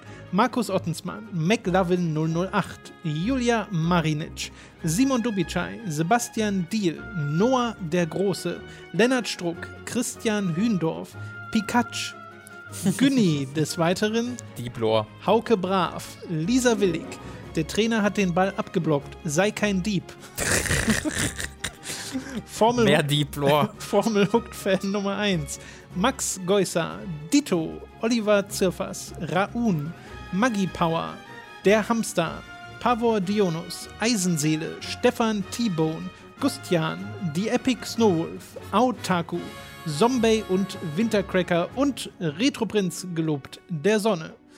Das waren die Podcast-Produzenten. Mich beschäftigt seit einer Weile, dass ich glaube, ich am Anfang des Podcasts perversiert statt pervertiert gesagt habe. Meinst du? Ja. Ich Können wir den Podcast nochmal aufnehmen? Ich würde das gern. Wir spuren nochmal zurück und dann korrigieren wir das schon. Einfach, also ich würde einfach nochmal neu anfangen, ehrlich gesagt. Das hat mich so ausgebracht am Anfang des Podcasts, dass der Rest des Podcasts darunter, hm. glaube ich, sehr gelitten hat. Wir begrüßen euch bei Hooked FM. Ich bin Tom, bei mir sitzt okay, der Okay, das war eine dumme Idee. Ich habe mich umentschieden. ich will es doch nicht machen, Tom. Das war's. Tschüss. Tschüss.